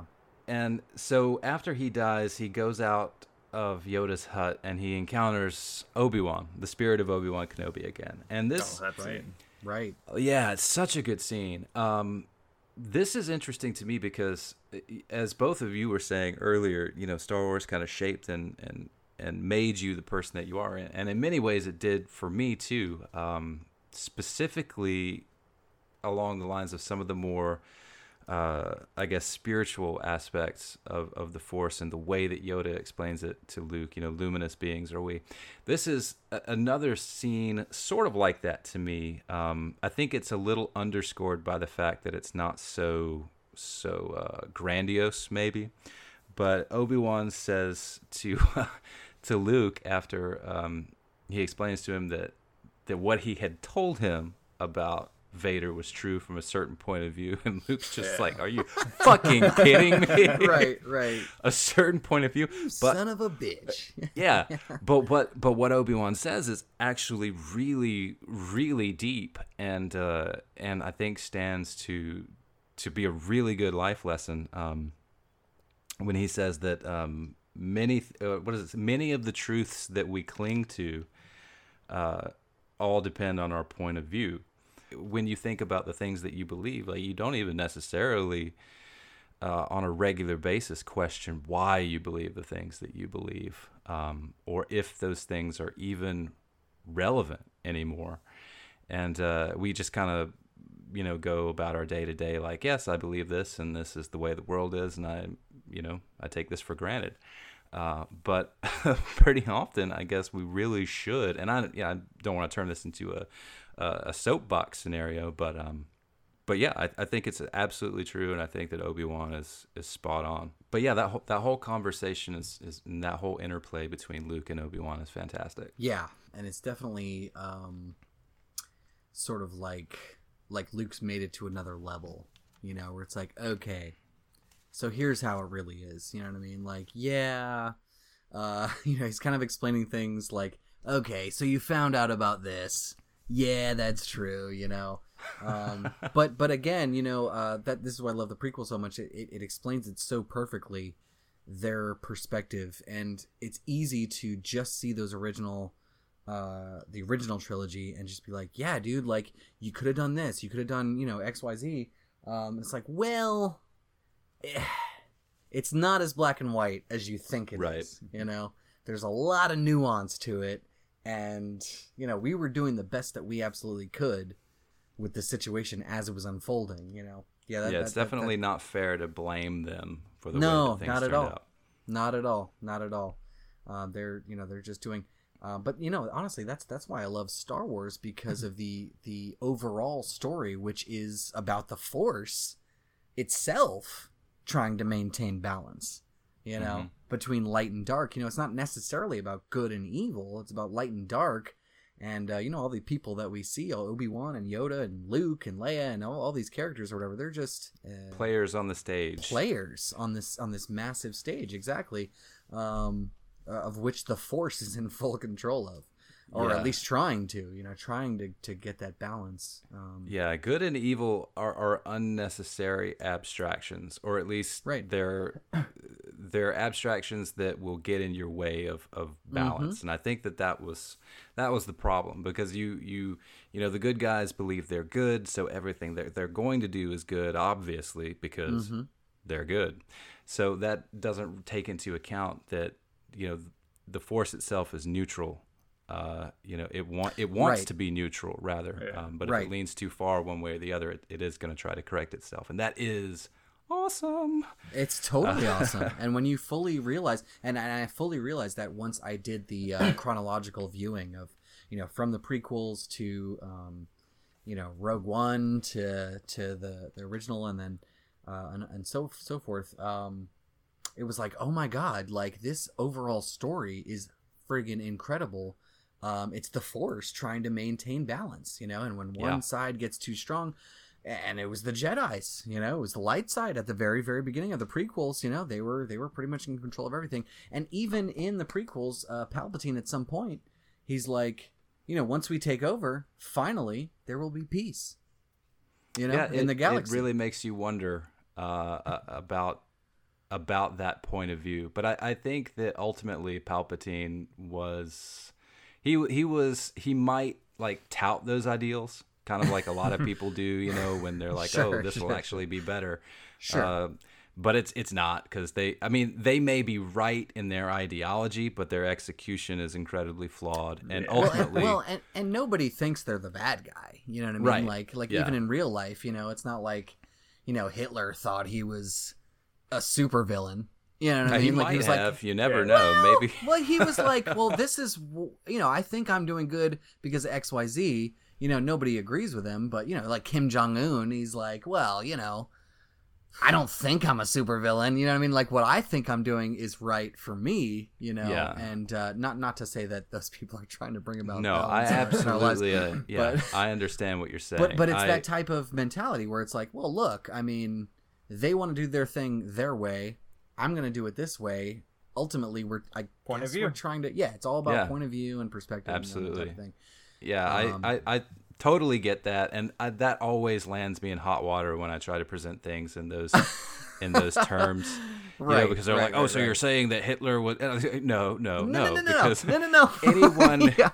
Anyone who's like, if if genocide is on your agenda, Right, right, you're right, right. automatically taken off the No. list of like decent planet human beings. destroying super weapon. Totally, totally, totally, totally, totally. Yeah, you know, but stuff in like their that. perspective, you know what I mean. Um, you know, Right. from Palpatine's perspective, he he was he was fighting the evil. You know, from his Right. perspective. You Um, know, and- I and- think uh, Thanos is a good example. I think Thanos Yeah. might be one of the best examples of that Mm-hmm. point of view with ideology, uh, because you can at least identify to a degree with Thanos. Um. I mean, again, he kind of has a whole genocide thing going, but uh, Right. you know, like he makes it plain that his point of view or his end goal is to help everyone. Right. But then that whole that whole point of you know becoming the bad guy is made evident uh, to the audience, um, and eventually, I think Thanos realizes it himself that he's like pushing this agenda, and yeah, he's got some good points, but at the end of the day, he's doing it one because he's kind of fucking crazy, and two for himself that Yeah. it's not necessarily for the good of all. So, I, I th- and the only reason I mention that is because I think it's one of the better examples of that type of character uh, that Well, that is a bad what- guy. Well, and that's what makes the overall Star Wars story uh, so incredible, uh, in my perspective, is because it's really the Force that's doing this. You know what I mean? Yeah. It's it's this intangible thing that's like, okay, well, uh, yeah, we're gonna need a little bit more dark side now because Yeah. light side is way too overpowered, and we, we need a little bit more. We need to ramp up the dark side, Right. So we can bring that balance uh, in. Now, now bring this back gentle. right, right. It, it is it is an emotional struggle that you're seeing. You're seeing an Mm-hmm. emotional struggle represented by a physical struggle or symbolized by a physical struggle. Well, and and I gotta say the the lightsaber battle in Return of the Jedi, the final one between Luke and Darth Vader, again, like it it's up there. It's Oh, it's, yeah. it's up, uh, absolutely up there with my my top favorite lightsaber battles um, of all time, even even without the the fancy flips and the and the choreograph or whatever, um, because they really get into it Yeah. Yes. hard. It has that emotional, Real hard. that emotional build up, especially with Luke yeah, at man. there. Like, oh yeah. Yeah, with Luke is the hammering him Williams at the end, man. yeah, yeah, oh man, yeah. scores picking up. You see the anger in him. And, ooh, Yeah. Kid takes the hand off, you know what I mean? It's like boom, revenge. Revenge You of the? Jedi. But but but again, and, and, Oh, wait, wrong movie. and Well, and, and Luke stays consistent throughout Return of the Jedi in that he's got two hands on the lightsaber, swinging it like a bat, just like chop, chop, chop, uh, and, and uh, inching closer and closer to that oh, anger man. dark side. Oh man! Until he finally realizes, Yeah. like, uh, Yeah, Yeah, he's yeah, yeah, he's yeah. playing right into Palpatine's hands. Like that is Mhm. exactly what he wants. Um, which by the way, uh, I you know I don't know where we're we're at in terms of where we're talking about the movie, but man, uh, when Luke loses it, when when Palpatine's uh, you know, egging him on, you know, and and Luke's like, no, no, no, I'm a Jedi, you know, we're gonna be cool, and he's like, you know what, fuck it. And he pulls his lightsaber out and tries to chop him, but but Darth Vader Yeah. blocks him or whatever. I love that scene. I absolutely love that scene because like, damn, dude, Luke was trying to fucking cut that dude's throat right Yeah. then and there. You know what I mean? He's like, no, you know what? No, no, I'm not gonna do it, uh, Emperor. Ah, fuck it. Blah. But but then he gets blocked.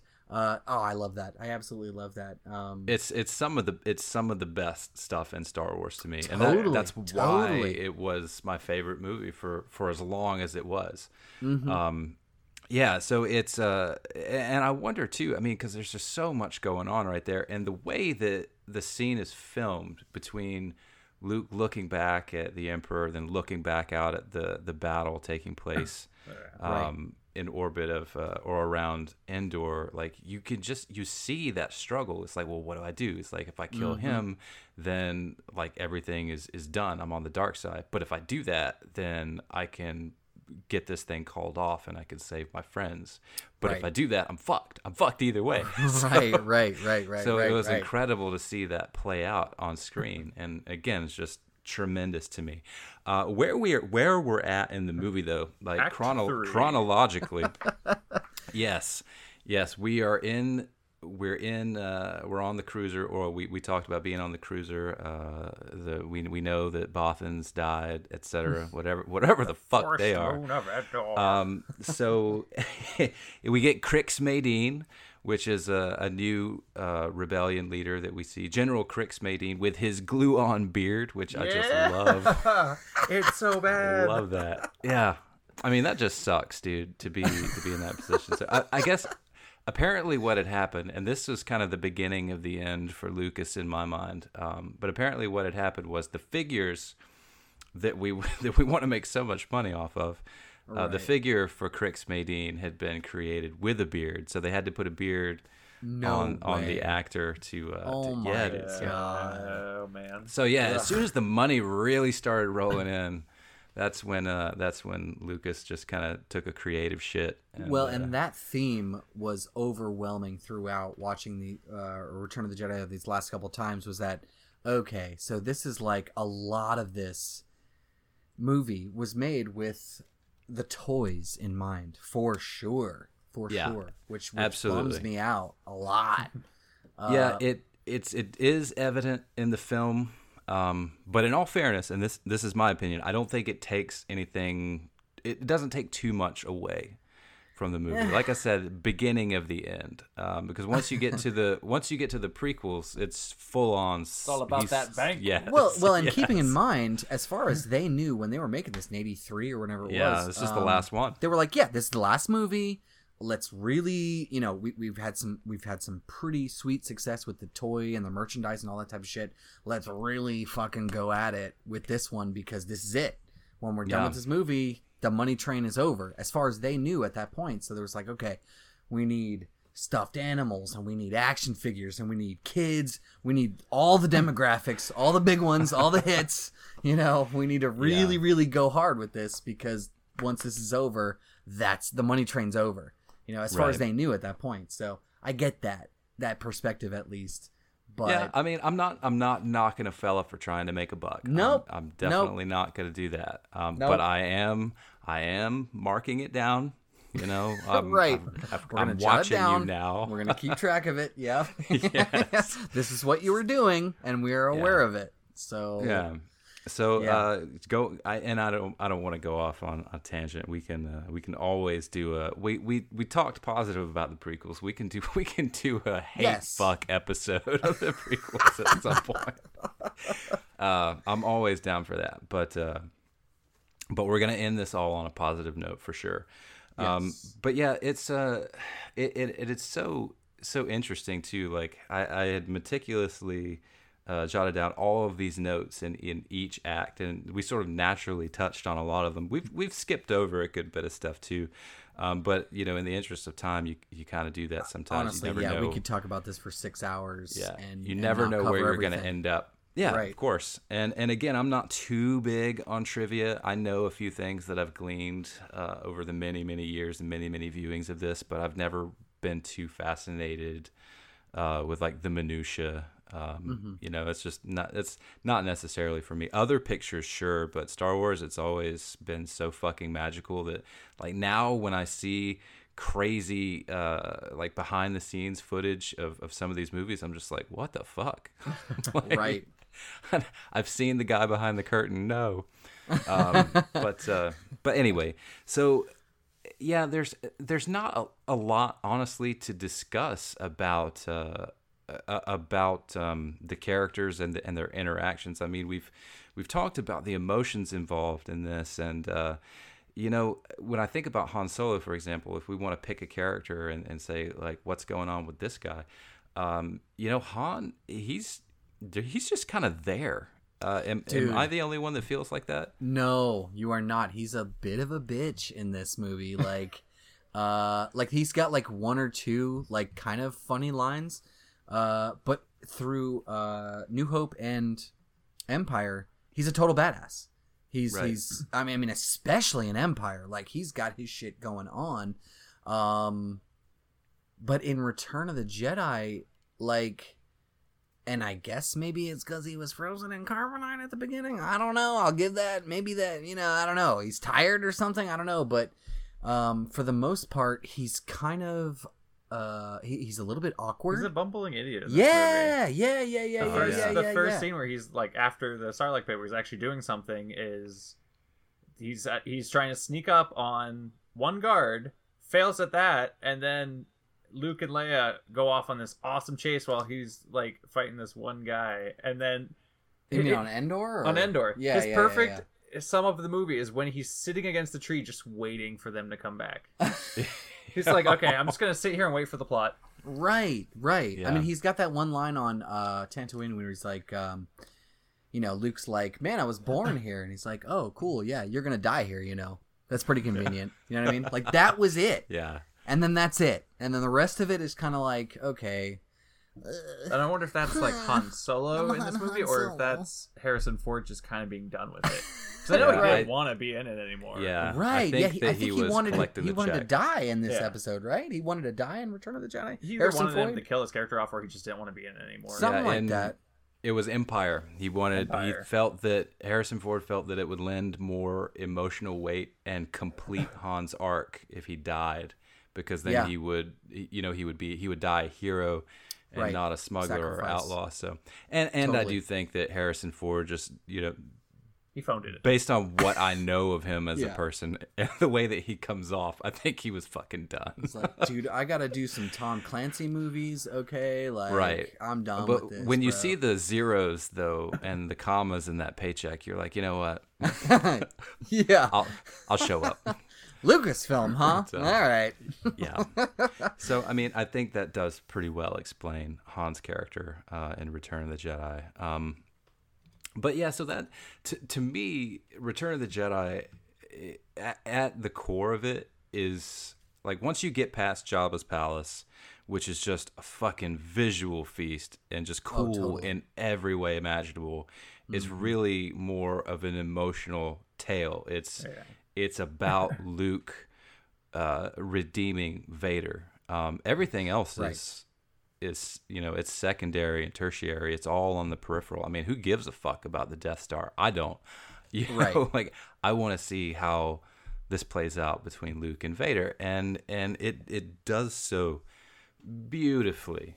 Yeah, Um, yeah. I, I will say because the the the Vader Luke conflict at the end, you're watching that plus Endor plus the space battle right. all at once, all at the same time. The space battle is pretty cool. Endor, I couldn't give two shits about, but I really, really want to see Luke and Vader. That's the only thing I'm concerned about at that, That point in the movie. carries the movie through. Oh, through. yeah. the speeder bike chase is The cool. speeder bike spa- is just dope. Yeah, that's super cool. and then I like that. Lando back in the Falcon. Yeah, you know, yeah. We that's haven't really talked a lot about Lando. Man, Han really forgives Lando real fast, didn't he? Oh yeah, Yeah. dude. I have that written in bold and underlined on on Like- almost every page. Yeah, like could we have gotten a conversation between Han and Lando? Like, like I don't know. It, it was just like the last thing as far as okay, as far as we know as an audience. Okay, Lando is on the good guy side again. Right. Uh, he he regretted the whole Darth Vader deal in in in, in uh, Empire. Uh, but as far as Han Solo knows, This guy sold me out on person. Yeah. I wake up. Yeah. Hey, like he's a scoundrel, and he fucking sold me out to Jabba, my mortal Yeah. enemy. Like, damn it, dude, fuck this guy. But but but Han saves him Yeah. from the Sarlacc Right. pit. And no questions asked. that's the first time that it, that occurred to me is in that scene because when he's got the gun and he's trying to presumably help Lando, Right. like, I was able to put myself in Lando's position real quick, and he was probably like, "Fuck me, this is the Aim perfect higher, time. aim higher. This right, is the right. perfect time for this guy to waste me because I fucked him so hard." I know they weren't thinking long term The for whole situation is because I fucking screwed Yeah. him at some point. Yeah. Eh, They weren't thinking long term for this, but it is cool now to go back and watch it after seeing uh, Solo and stuff. Mm, To knowing that they did kind of have a friendship and knowing that the Falcon was Lando's ship, and yeah, but I know it doesn't like. and Billy Dee Williams is a badass. I mean, just as a human being, I love that dude. Um, and he's super smooth. And uh, if he's, you know, It's cool if he's as anybody like like Lando, he's fucking you know, Billy Dee Williams. he'd be pretty easy to to forgive. But at the same time, you know, there's not even a conversation. Yeah. You know, there's there's there's zero. It's like Han knows. Oh, Yeah, okay. it's like we're all cool. We're again. totally yeah, cool now. They Yeah, end up back on the starship together, and they're like, Yeah. uh, "Lando's gonna Take leave the strike take the. Falcon. It's It's like, "Good fine. luck, you're gonna need that." Yeah, you know what? I I I I really need Yeah. you to just take the Millennium Falcon. What? I I wonder though, and I, I think I and I think you're probably right when you because you mentioned the film Solo, Adrian, and I, I think that you probably have, or rather, you're probably in the right that there is an assumption there. Um, they were probably like watching Return of the Jedi, and they're like, you know what, we should probably establish some kind of like pre-existing relationship because I, I mean, yeah, like those of us that have had friends for a long, long time, and you, you probably been through some stuff with those friends. You probably, you, let's just say this: the friends that you still have that survived a falling out, um, Right. you know Right. that that's how it would play out. Like you, you would, there would still be some hostility, and there would be some shit you needed to work out, but you're not gonna kill them. Yeah, that's a good point. They even Yeah, have yeah, that yeah, moment on uh, Bespin where he first sees them, and it's like you will like he's like oh, and he's like you're all so like it's like Right. instantly from That's true. we hate each other, we know we hate each other, but we're still friends. right, Yeah. right. Like, like So that there is yeah. that element to it. I mean, like looking at it from a from a human point of view, um, I think that it would be that way. I mean, there there would probably yeah there would be some strong words. Um, Yeah, but yeah. To to walk it back a little bit, I don't think I'd toss you to the keys to the Falcon. like Yeah. that, that might know? be a line I'm not willing to cross. I don't want Um, you to die in the Sarlacc pit, but also you're not touching the Falcon. You know what I mean? like, yeah, That yeah, seems yeah, yeah. fair deuce. totally, um, totally. so that was a little weird but but seeing lando do all of those things in the falcon with his With Nub uh, Nub. That was yeah, cool. what- yeah, yeah, yeah. Where is he from Sullust? he's a Sullustan or something like that i can't remember what they call people from Sullust, but I Can't remember Um, the race, but I just remember his big floppy like cheeks. Cheek, yeah, cheek Yeah. gill type and of thing. and he's also in the sequel trilogy which is pretty Yeah. cool and i like the way he looks subtly aged because how the fuck do you age that Yep. Well, you know what? Can we talk about the fact that, especially in Return of the Jedi, there is so much. Uh, okay, so I only speak English. Oh, that's fine. I understand English, but I don't speak it. Uh, oh, that's cool. I totally understand your language, but I don't speak that. That happens way too often, I think, in, in Return of the Jedi. Okay.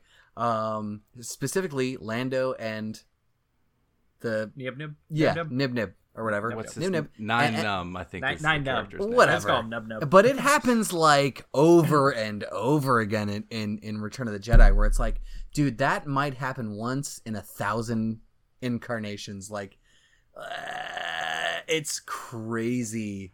I'm uh, gonna. I will level with you. I just kind of assumed that Lando was going along with whatever the fuck he said.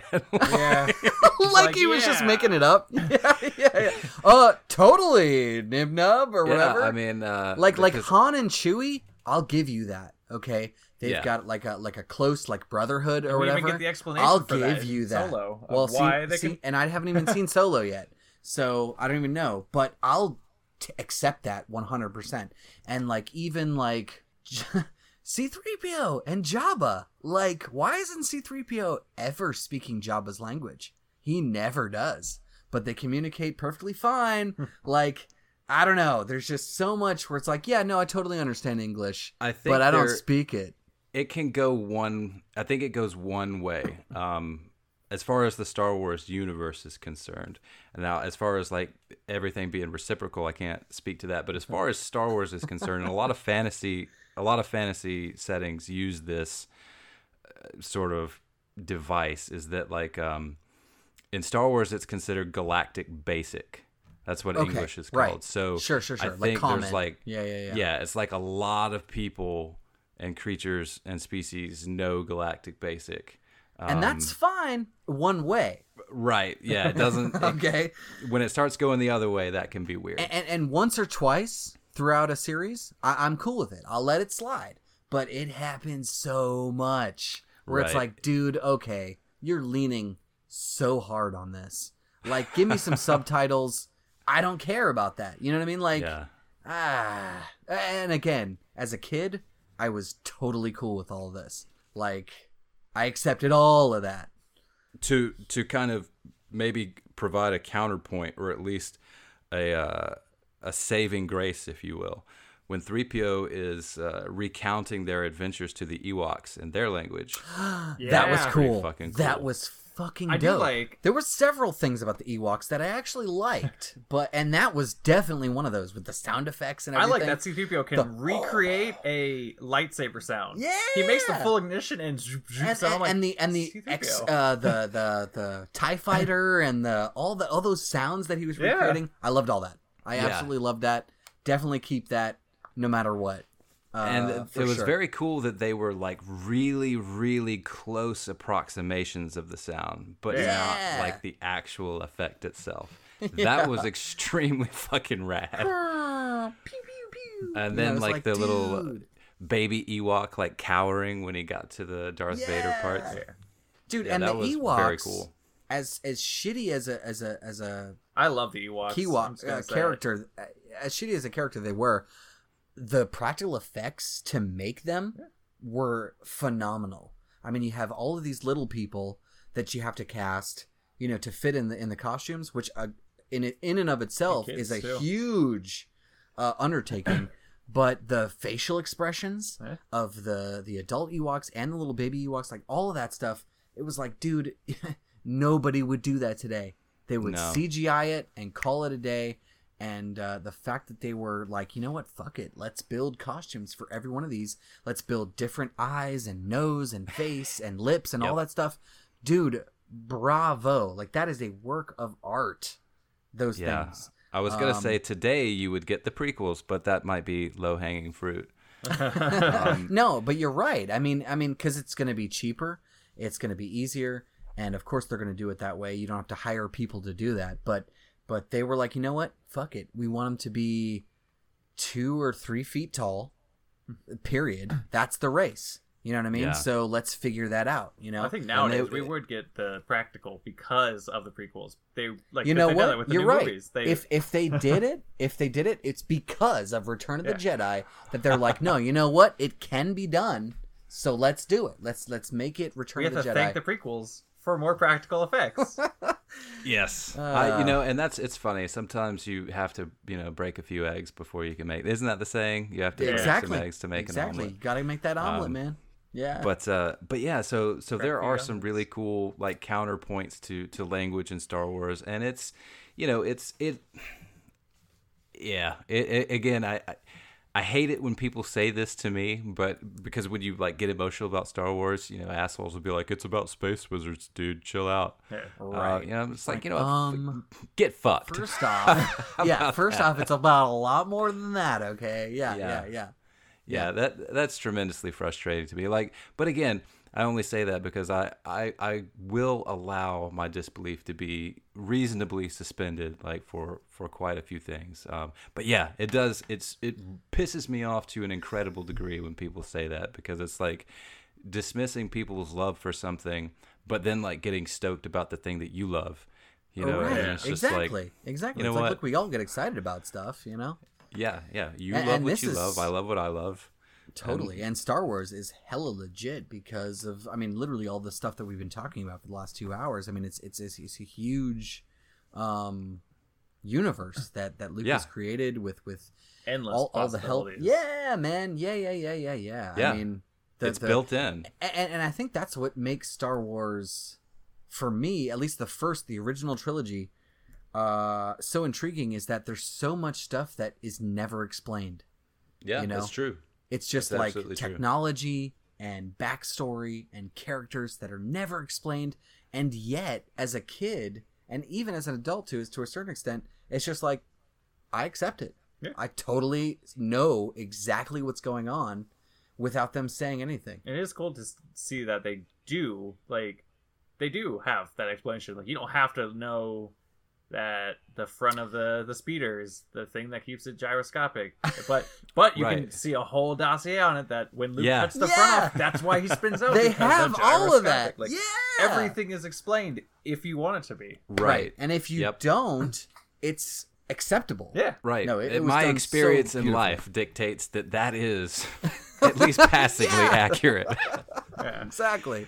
Everything I've experienced in life thus far uh, explains this scene perfectly. So yeah, no, I, I totally agree, and uh, that's So- what makes Star Wars uh, different from because especially in that era, seventies, eighties, star uh, sci-fi, fantasy, there were plenty of uh, intellectual properties that Right. that could have been as big as Star Wars, but weren't because That's of true. how they were played out. You know, uh, uh, Total Recall or like Legend or, Yeah. or any of these other movies, you know, that had the same type of like level of practical effects and universe building, but never got to the level of Star Wars. Um, and I, and I think it's it's because of all the reasons that we were we were just saying. You know, uh, the attention to detail and the the acceptance of you know what we haven't explained this, but they're gonna get it because of what we've done so far. Why does the Death Star have a single hole that can be blown up? Some people didn't like that explanation, but I it was didn't cool either. I didn't either until Rogue One, and explained it. and I was like, you know what?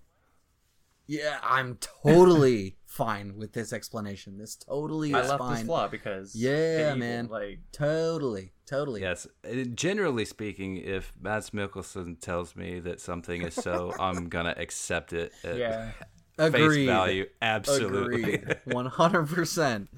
It was like good thing you cast him because yeah. yeah, he's yeah he he has a very authoritative presence, which I think Mm-hmm. is incredibly cool. I just I, I'm gonna stop myself now because I will just fucking gush uh, over that dude because he's like one of my favorite actors ever. I just think he's fucking awesome. He commands authority. Um, yeah, and has a weird thing that he likes makeup on his eyes. and that's fine. That's fine. Whatever he does needs. Um, Whatever he needs. Yeah. It's kind of weird when you're talking about, about a movie like this and, and moving through it sort of cattywampus. Um, again, I and I kind of mentioned this before. It, it doesn't really bear much uh, importance, I think, to like focus on any particular like character aspect in this movie because I think it is. I, I think this is what people are referring to when they say something is plot driven Yeah, um, and, and this and this film very much is, but uh, except for, of course, the arc of like the Skywalker arc, Luke, Vader, um, Leia, the sister, and that's that's really uh, the the crux of this film. And we kind of really started talking before about uh, about the showdown between Vader and uh, and Luke, and I know we're almost getting to uh, getting to time on this. Um, but I do just I want to dig back into that Yeah. scene, the end of the movie, because that is that's the end of of everything. Like everything that that we've been building up to, like uh, not really considering Rogue One as a film, but considering the events that were taking place. Um, Everything that happened, you know, basically led up to to that moment, that uh, the cataclysm on the Death Star, and and the unmasking of Anakin Skywalker and his eventual God. redemption. Yes. Yes, yes, yes, yes, yes. So basically, like that scene is it, it it is it has all of the weight on its shoulders, and and I can't I I- I have no complaints. I have zero complaints about the way that it played out. No, it was Agreed. done amazingly. Yeah, and, it, and it's insane to think like how do you uh convey emotion when a dude is wearing a fucking mask? You know, Yeah. a Darth Vader mask. It's all in black. And yet, Right. you know, when when Luke is getting blasted by the Emperor, that's all you see is can like see you can see. Yeah, it's like, man. He's like, "Ah, shit, this is my son." Like Right. I do not want to see this play out like this at all. Like, like he's been saying some pretty important shit that maybe I haven't thought of completely. you know what I mean? Thus far, Yeah. And and and now that I see the Emperor just fucking torturing my son like this, like I don't want to see this. You know? And and you can see him looking back and forth, and he, there's no facial expression. There's no words. Yeah. So and how you did can they see how did they the do battle. That's my favorite part about this whole movie is isn't Luke's grow up, it's Vader's realization. Yeah, his redemption. The first time that he's back with his son on Endor, he calls Yeah. him son. He he sees that Luke is not like okay, this this kid fought me earlier. He sees that okay, my son is grown up and he's trying to save my life. right. Am I doing the right thing? And then by the end you're like he sees that okay, this this kid is he's right. I'm Right. still Yeah. Anakin. right. And, and that? of course, is the thing. I'm No, sorry. Yeah, I was just gonna say it, and of course, the you know the prequels go go go a little bit more into it, but you you know that you know it's not like Darth Vader is evil.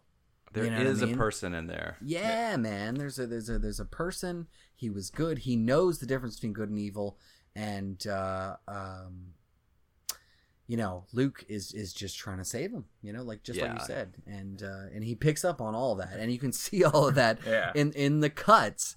Uh, with him looking back and forth uh, between uh, the Emperor and Luke, and um, I think the like pivotal moment where he decides like that he still has his good side isn't at that point where he you know kills him. He thinks that he has the good point when Luke says, uh, after Vader says you're gonna know the true power of the dark side and all that, and Luke says, "Then my father is dead." mm, Right. And yeah. Vader's like, okay, Vader is not his father. Anakin is his father. They take Luke off, and Vader kind of like walks over the edge, and you can see it Yes. in his Yes. non-moving black mask. Yeah! The guilt. No like, eyes, no mouth. Yeah, and you could see all of that, and and that's Yeah. that's a, a huge testament to the to the cinematography and the the direction and all that stuff of all those. Absolutely. scenes. Yeah. Just Uh, the, the you know, way that ha- he leans on that railing is like Mhm. Yeah. you can f- you can sense and feel the weight that's on his shoulders. Um, yeah. So Subtle it's it- turns everything. Yeah, one hundred percent for sure. It's it is it's it's beautiful. And then the fact that you only get to see or I should say that a different way. The fact that Anakin only gets to see his son for like 10 seconds Yeah. right. uh is like just considering that. And not even getting into like cuz you know like you could nitpick the makeup and like the consistency with Hayden I don't give a fuck. Like the point is Anakin Skywalker only saw his son for like 10 seconds. Like that's it. And that that's crushing to me. that that it, it was really is. It really is. And just thinking about it, like not even actually watching it, like at this very moment, but just thinking about that, you know what I mean? Like it, it, it stirs an emotion in me, you know, like Yeah. uh, uh, uh, that. It's like, yeah, no, you're right. Anakin, you know, he, he it's it sort of dawns on him. It's like you know, Lucas is dying for all intents and purposes, and uh, you know, he's like, Father, help Yeah. me, you know, and it's like, Anakin's like, holy shit, dude, like I cannot let this shit go down. You know, sadly, with the Blu-ray edition, they add that, uh, you know, no, Yeah. uh, when he throws the Emperor off, which is absolutely un- unnecessary. But um, Uh, luckily, I don't. I, I don't. I don't think the Disney Plus version It does had not. that. Yeah, yeah, yeah. They do have Hayden Christensen at the end, but Um, that's okay. Well, and the Hayden Christensen thing really bums me out at the very, very end, the Force Ghost version, uh, because as a kid watching it, that scene was Right. incredible. Because I didn't even notice, like I didn't even realize who that fucking was until my dad, who was showing me it for the first time, he's like, "You see that, right? That's Darth Vader." And it's like, "Oh shit, dude!" Yeah. that's Anakin Skywalker uh, as a Force, as a Jedi, like as Yeah. but without all the Darth Vader bullshit, you know, um, as a, as a as a Jedi, as a as a human, well, not a human, but whatever you know they are. Um, yeah. and that was such a huge scene for me at the very very end, um, and and to see Hayden Christensen, and, and it's not done well either. The way Yeah, they cut him in there, it's, I it's will not say well. that my negative attitude is is not a slight towards Hayden Christensen. Like not in the least bit. not It at is- all, not It at is all. just as you said. It's like you grew up with this. You saw this. Mm-hmm. Like that's you know the actor Sebastian Shaw. Uh, that's Anakin, and then to like do the switcheroo, like it just it creates a level of cognizant, uh, excuse me, cognitive dissonance that I like. I just can't. You know, I'm just like, what? What the fuck is this? The Like, only no. thing that justifies it in my mind is that I, I have seen the original with uh, the older Anakin, and I'm like, okay, cool. But in my mind, I'm like, okay, they did young Anakin because that's the Force Ghost Jedi Anakin. right? well, and I've- Everyone died as their Jedi. and I've self. heard that argument before, but but but uh, you know, I mean, he redeemed himself at the end. You know, Darth Vader. You know, he he he lived up to his destiny, which was to bring about balance to the Force, which was killing Palpatine. And uh, that was his ultimate arc. You know, that was when he became Yeah. good again, and and that's what made uh, seeing him at the end as a Force Ghost so important because it was like, no, no, no, that's right. his redemption. That was his redemption. You Well, know, I, that I think too that you know it's it's like the Dr. Ian Malcolm you know uh, explanation. Like when it comes to restoring these movies and adding scenes and swapping characters, like nobody really thought about whether or not they should.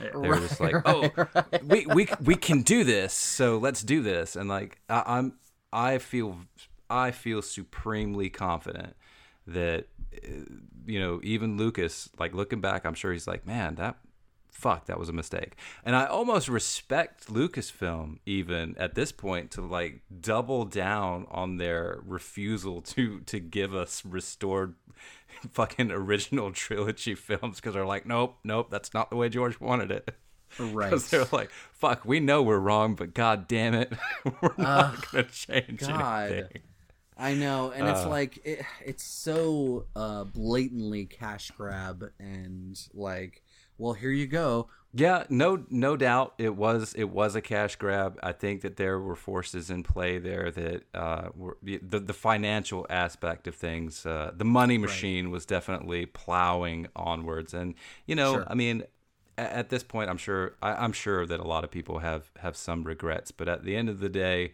they're probably living far more comfortably than I ever will. So I'm sure they're like, "Fuck it, I can live with that." Well, and, Um, and even at that point, you know, there was no way that they were like, okay, so check this out. We're going to do these three prequels that next, and Right. then after that, we're going to do three sequels to Yeah. the original. Like the, the even even with the special edition and all that extra shit that they were adding, there's no fucking way that they were thinking. You know what I mean? Like like Yeah. again, it was it was like a Return of the Jedi situation where they're like, okay. Uh, this is it This is it. Let's put you know nice what I mean? bow. let's throw let's throw Hayden Christensen in there because this straight up this is yeah, it. this is We're yeah. done. We're done. And and I know for a fact that after Rise of Skywalker, they're like, "All right, man, this is it Yeah, for reals though this time." Like, and It's I like know that it's it not- rhymes. This isn't it. There's gonna be more. Like I know Oh, yeah. for sure there's gonna be more. So, yeah. no, what it it's- is, your financial stake in this is at an end. right? Yeah. Right. That's Exactly. what is really happening. Here. Exactly. Uh, but you know, fuck it. Star and yes, I will watch every single fucking Star Wars movie that is produced, made. I don't care. Like I'll go into something have like You Disney damn owns right. my wallet for everything. yeah, pretty much. Yeah. pretty much. Yeah. Yeah. Um, but yeah, I, I, I, speaking of the end and, and the way that this film ends uh, with the, the funeral pyre for Vader, and Yeah. the the fireworks and the ships over Luke as he's as he's burning that armor, and just the the way that everybody is celebrating, and then you get like the the like the portrait the the portrait ending of the entire cast um, at the end. Like it's like it's it's broadcasting. This is the end. We're all together, and it's ending on a great note. Um, I absolutely love the ending of Return of the Jedi because it does feel like a very theatrical ending to to a performance. Yeah. Um, you know, all the characters are there. Um, The cat, the cast is present. Yoda's there. Anakin's there. Obi Wan is there. Um, and just the way that Luke gives the Force spirits that knowing look, you know, and uh, presumably nobody else can see them. But uh, yeah, I just I think Return of the Jedi is a great film. I think what what it lacks in story and and uh, plot progression slash development, I think it makes up for that with heart and uh, a, an extremely emotionally heavy story that uh, that just it, it ends beautifully. Yeah, I totally agree. Um, I mean, the fact, uh, you know, if you are a son or a father, you know what I mean? Like you're going Yeah. to relate to this, and obviously, you know, if you're a father, you're a son, but, uh, but, uh, you know, you- you're going to relate on that on that primal level where it's like, yeah, you know what? All this shit's going down. The empire is done. The rebels have won. Uh, uh peace can can reign, and that's all fine and good. But also, I'm kind of bummed that my dad had to die to to bring this about. You know what I mean? Because I feel like we were just connecting on a real level. You know, at the very end there, and um, it's it's it's a somber ending, but also super satisfying and um, yeah, just just all around, um, Absolutely. just just a great great way to end the the original trilogy for sure. Adrian, what are what are your final thoughts on Return of the Jedi? perfect ending to the original six movies. Um, I think that if they didn't do the Disney trilogy, that it would still be the perfect ending. Um, yeah, Yeah. it's, it's, Yeah. it's Hell yeah. it's perfect. Like I don't know what to Yeah. like that Yeah. Yeah, yeah. from. Yeah, the Ewoks. Some people have problems with them, but that scene from the end with uh, Luke saving his father to the end of the movie, it's just everything is perfectly wrapped up. Like, there's not really many like, oh, there's unrelieved plot holes and stuff like that.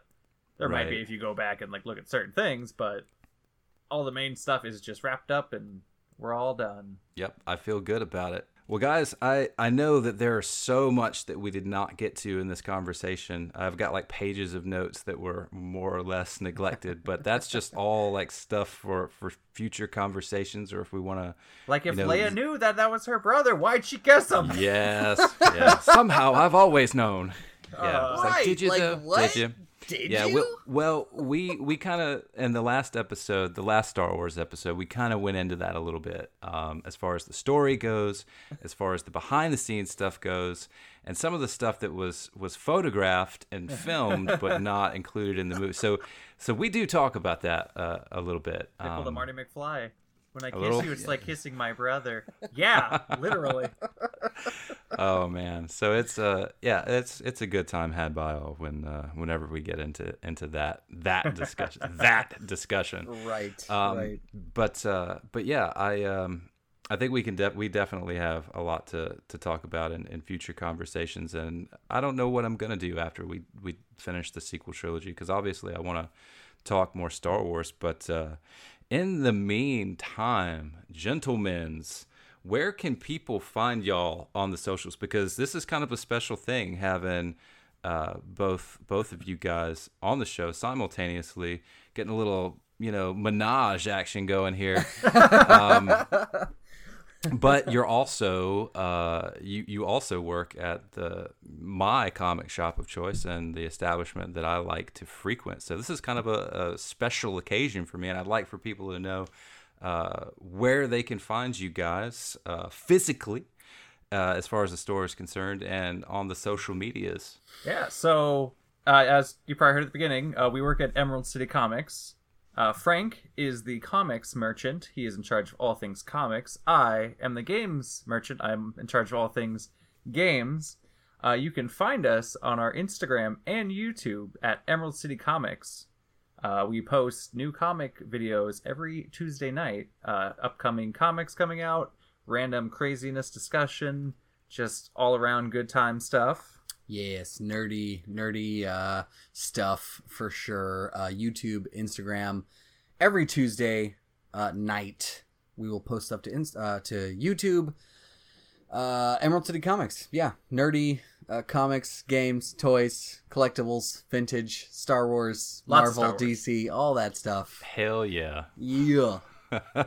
When I uh, when I first moved down here and I was doing some exploring, uh, when I first saw Emerald City, I was just like, "Holy fuck!"